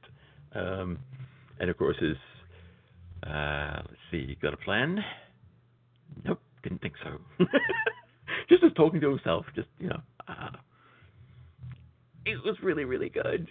You know, I just you know on a on a, different level than, than anything else. Um, you know, yeah, it's good. Uh, I'm going to give it a five. Heck with it, five. I was going to go for four and a half, but no, I just talked myself into a five. All right, Dave, I'm done. Okay, and uh, just to say that uh, Willis Gill has put four out of five in text, and any of the others, please, uh, just in text and not on audio, put your rating in. Uh, when I've done, I'm sure Ian will read them out. Even if you've uh, put it in before, if you wouldn't mind putting it in again, so that uh, I don't have to go hunting. Da-da-da-da. Yeah. Um, right. Well, uh, I may give an impression from the uh, the Collective that I didn't like this episode at all. Um, I did. It's just that I got annoyed, and I got. Uh, I'll have to admit it. I got hung up on quite a few things, quite a few same things as Jeff.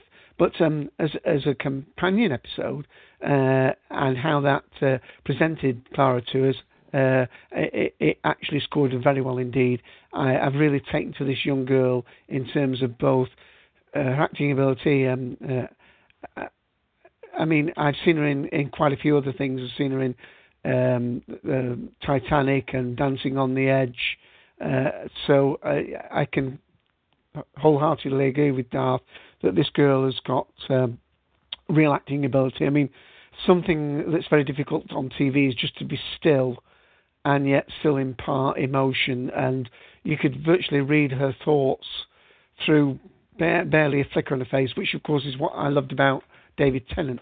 In some ways, uh, I also like the fact that what Dal says that, that she hopefully will stay beyond whenever Matt Smith leaves because I'm not all that sure there's a real chemistry between the two of them. I don't mean acting chemistry. I mean in terms of, um, you know, because of the very, very fact that uh, uh, the portrayal of the Eleventh Doctor, he's not exactly a babe magnet, and he's he, he does do old and so on, and um, there, there seems to be a little bit of discrep- discrepancy to my mind in that. Maybe it's just my old-fashioned nature. I don't know, but there you go. So, uh, as as telling us, uh, you know, a new companion, you know, she she proves a point, um, uh, somewhat to the way that I think slightly cavalierly uh, it was written by uh, um, the the writer that uh, I mean the, the um, get his name again now. Um, oh, where's he gone? Neil Cross.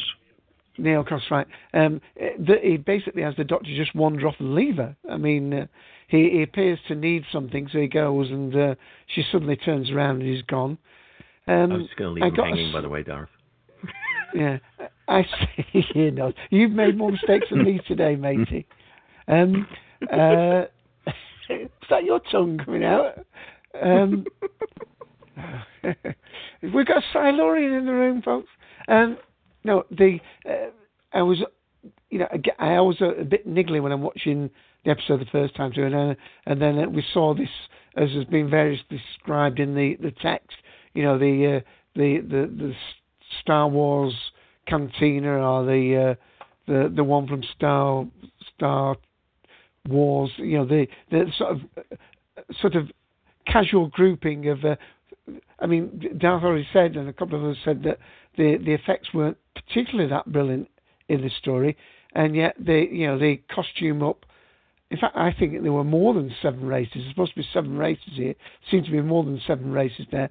Uh, and I just kept thinking, oh, it's toys. That's uh, you know, uh, somebody said to uh, the the people, you know, you know, we need a few more things to sell in Doctor Who. Um, can can you sort of produce a few more aliens for us, please? Uh, and so that got me slightly off off foot. But then again, uh, go on. I'm sorry, because Dave, I remember back in the old days of uh, you know when we were doing this on Podshock and not on this thing. Uh, you were in like series six or whatever, all up in arms. Oh, there's no nothing happening oh, in outer space. I'm glad it's. Oh, I'm glad it's so, space. So yeah, where. I mean, but where are you on that? Because you can't, on the one hand, say, um, at least I don't see how you can say we got to get off Earth. But then when we do get off Earth and we're you know have all these alien cultures around, oh, that's just for toys.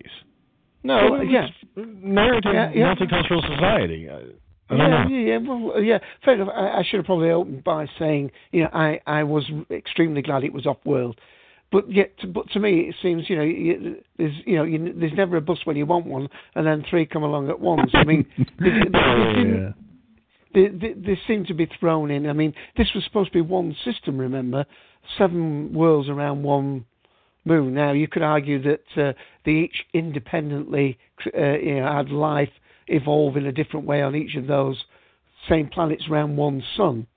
But to me, they, they were seemed, you know, thrown in as a, a, bizarre, almost a circus element to the episode, simply in a way, I suppose, to to throw Clara in at the deep end.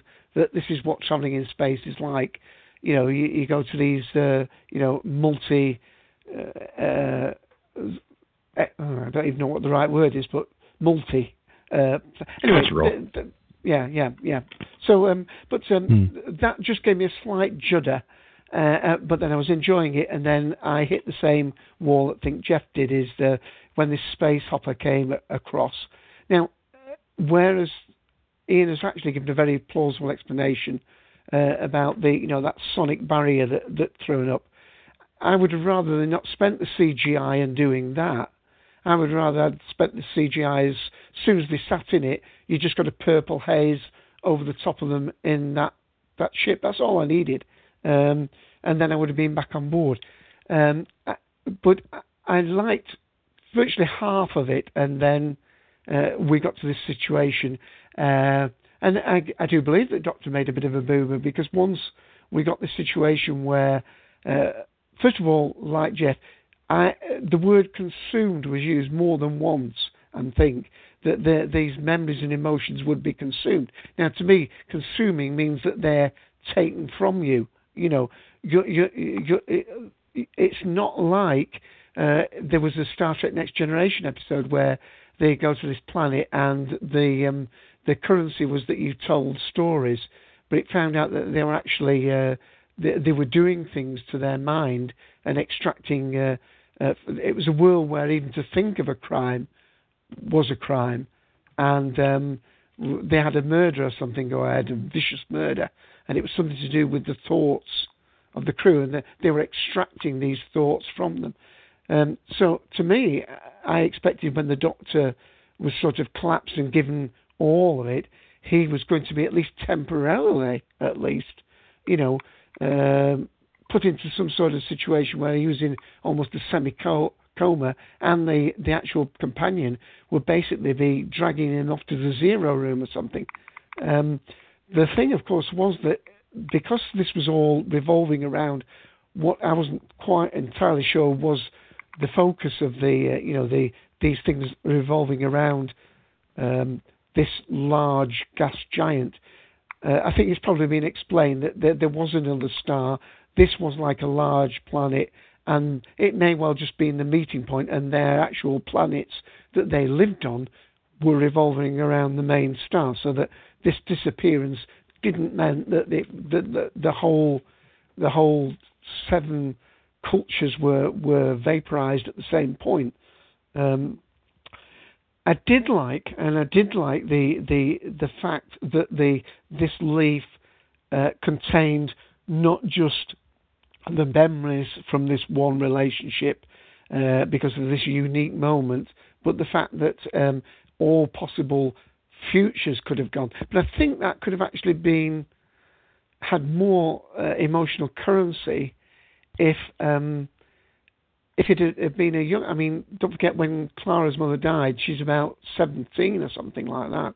So this woman had a very shortened life, but um, maybe this is something to do with my own personal life and what happened with me. But to me, um, the the mother was taken tragically young. But uh, how old was she? In her mid 40s? 45. 45, yeah, right. Uh, so I don't know, but it, it, had to be the leaf because that was the the way they'd set it up. I almost think it would have been better if it had been something of a maybe a twin sister that that Clara had had that was lost at birth, or something where a whole potential life had been lost. Um, so, it, of course, it went into fairy tale, and I, I've already been on record as not particularly wanting Doctor Who to be taken in that direction. So well, wait, wait. How is it fairy tale though? Because that I vigorously dispute. I don't, I don't see fairy tale in the story. Well, a, a, a giant funny face on a planet, um, uh, sing, a singing to. It was basically, in fact, on that classic radio, the radio program that I mentioned at the beginning of the show, and people out will listen to it.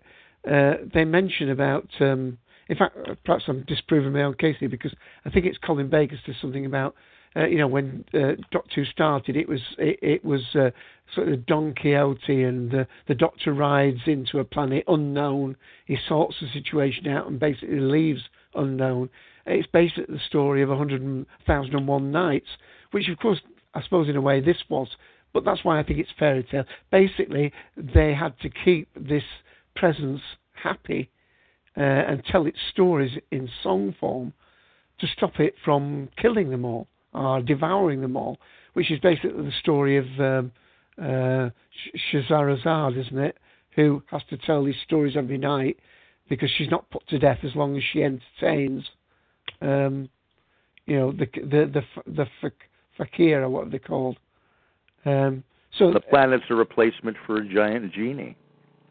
Yeah, uh, the, the the fact that they had to to, to quell it. I, I, did like the very fact, though, though that the young girl was able to explain if they didn't halt it here, if they didn't make the sacrifice, this this this thing would go on to devour other solar systems, and that's the, I think what if they'd have had the air shell around the the ship, if when they all right when they'd done this method with the leaf and all this infinity of memories, if that had defeated it, I would have far rather that entity suck itself out of that giant planet and see that zoom off into the distance.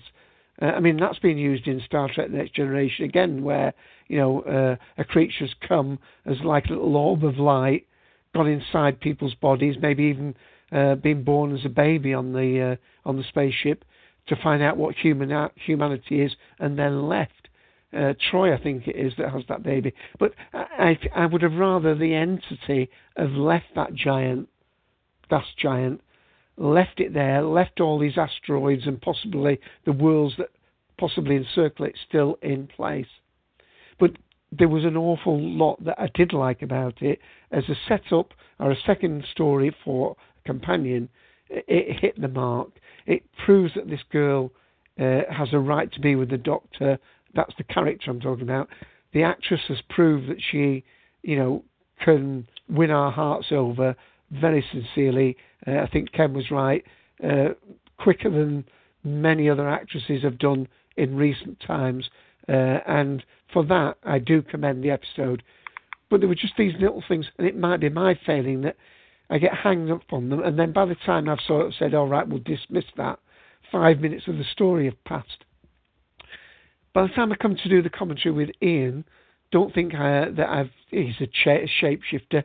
I may well like it even more on the second watching. Um, I do find that in the first watching, I'm, I'm very protective of my opinion of it. I'm not talking about other people's viewing points. when I watch it the second time and third time, I will have got over that, and then I will be able to sort of steep myself into all the very good parts about the story. Uh, what else? Oh yeah, um, there was a lot of talk about when they do these spoilers. We, we thought the blooming Doctor was regenerating, but that was this. Um, excuse me one minute. that was um, when all these memories were supposedly, I thought, being sucked out of him, but apparently not. Um, I'm going to s- stop now, Ian, because I'm losing my voice. Alrighty, people have wished that on me before. I know. Alrighty. Um, one thing I did actually think of that, uh, that well, I thought of earlier that I forgot to bring up was that I, I don't know whether it bothers me or not, but I I do wonder um, about the Doctor's motives in this episode. Um, that he, he, I'm not sure that you know to leave up a lot up to my imagination, at least mine anyway.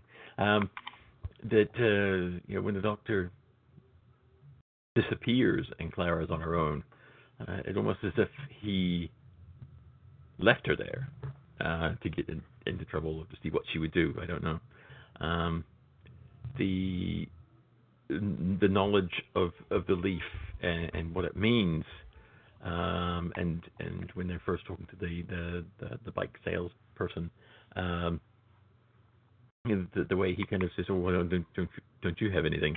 I think at that time he's actually pointing to you know eh, referring to uh, yes sorry Doreen, um, uh, referring to the the leaf, and she presents the ring. Um, and so I, I, I'm, I'm I'm probably you know putting too much into it, but I'm I'm wondering whether the doctor's deliberately manipulating her in some way to oh. to, to either expose her or to find out what's going on, or it it almost seemed to be a deliberate manipulation. But like I said, I could be reading something into it that's not really there.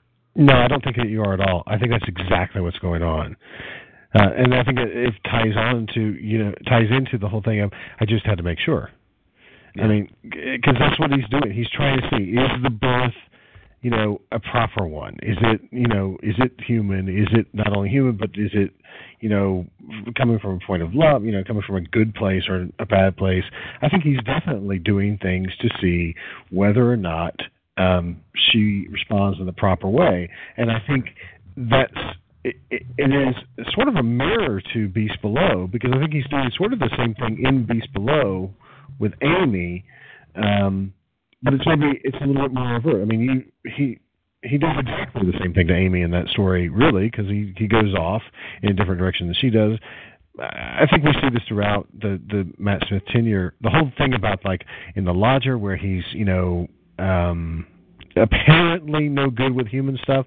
I think we we know now uh, that that is that he was putting on an act there, and that he was you know in every way knowledgeable about what was going on with Craig and and um whatever her name is, um and he was trying to push that along.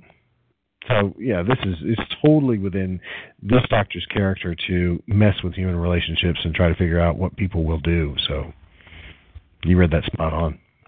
And I think I think it might have been uh, not that I'm very experienced with Hartnell, but just from what I've seen recently of, of watching stuff, that's might have been one of the things that's you know, reminding me of Hartnell. He's so far from what I've seen, which isn't a lot. He's quite a devious bugger um, you know, deliberately sabotaging the TARDIS and, and, and just so he can get his own way and, and do what he wants. You know, running off with with Ian and Barbara. You know, um, quite deliberate, almost you could almost say mean things because uh, in this episode it appears to be kind of mean. He knows how attached she is uh, to to the leaf and what it means, but he makes her sacrifice it, and that ends up saying a heck of a lot more about her than it does about him. Um, it just what she was willing to give up. This one of the last remnants of her mother, the the the you know uh, the essence of her creation, as it were. You know, that's the, the the linchpin, and it's like that was. I think that's what made it so powerful for me. Is is is what the doctor's doing, and then what she ends her response to it is this, um, which just makes her out to be a, an awesome companion um, yeah. prove themselves in, in ways of just saving the doctor, you know. Uh, and rather than a, hearing a how amazing she is, we see it. You know, we, we're hearing about, you know, you're the most important person in the universe, about the 11th Doctor's companions. We're not hearing, we're seeing it. We're seeing yeah. how good she is. We're seeing how yeah. she relates to children and others, and we see the sacrifices she makes. Yeah. That's really good. That's something I mean, that was yeah. really lacking in Amy. We we heard so much how important, but we ne- we didn't see a lot of that. Mm. Uh, I've got my voice back, so just let me add in as well. Uh, I, I agree with uh, Darth again. We, we've had another good child actress brought on board.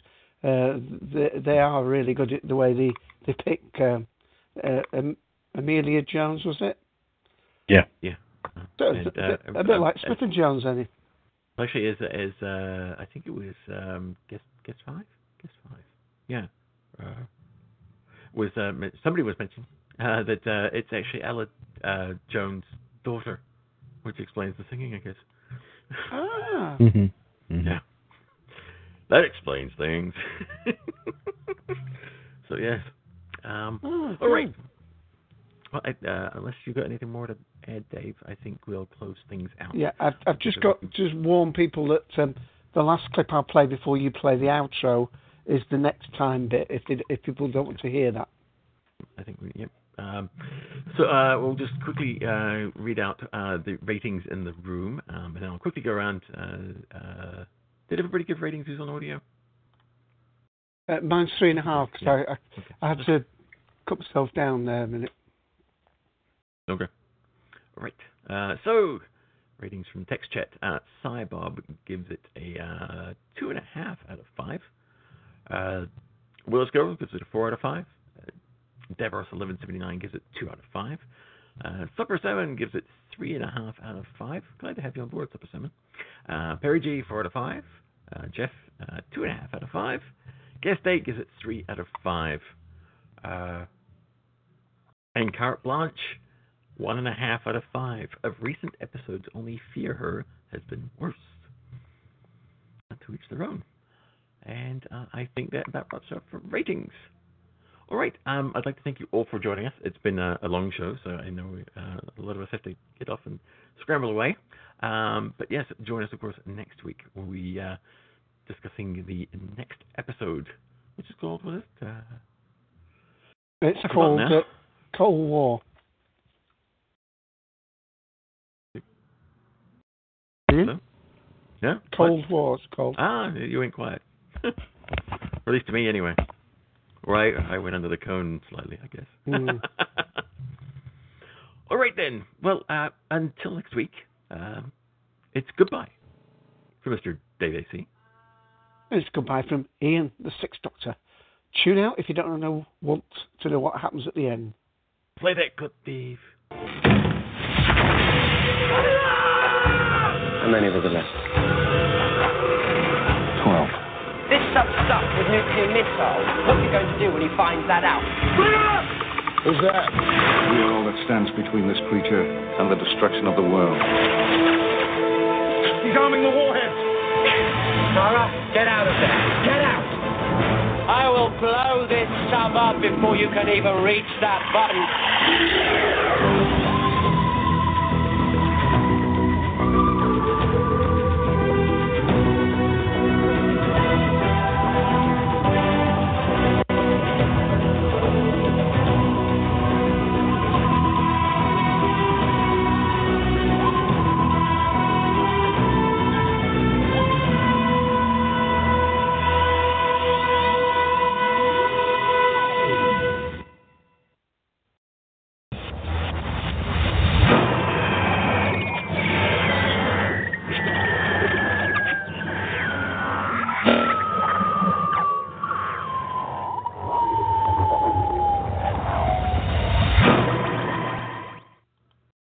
Ryan here, and I have a question for you. What do you do when you win?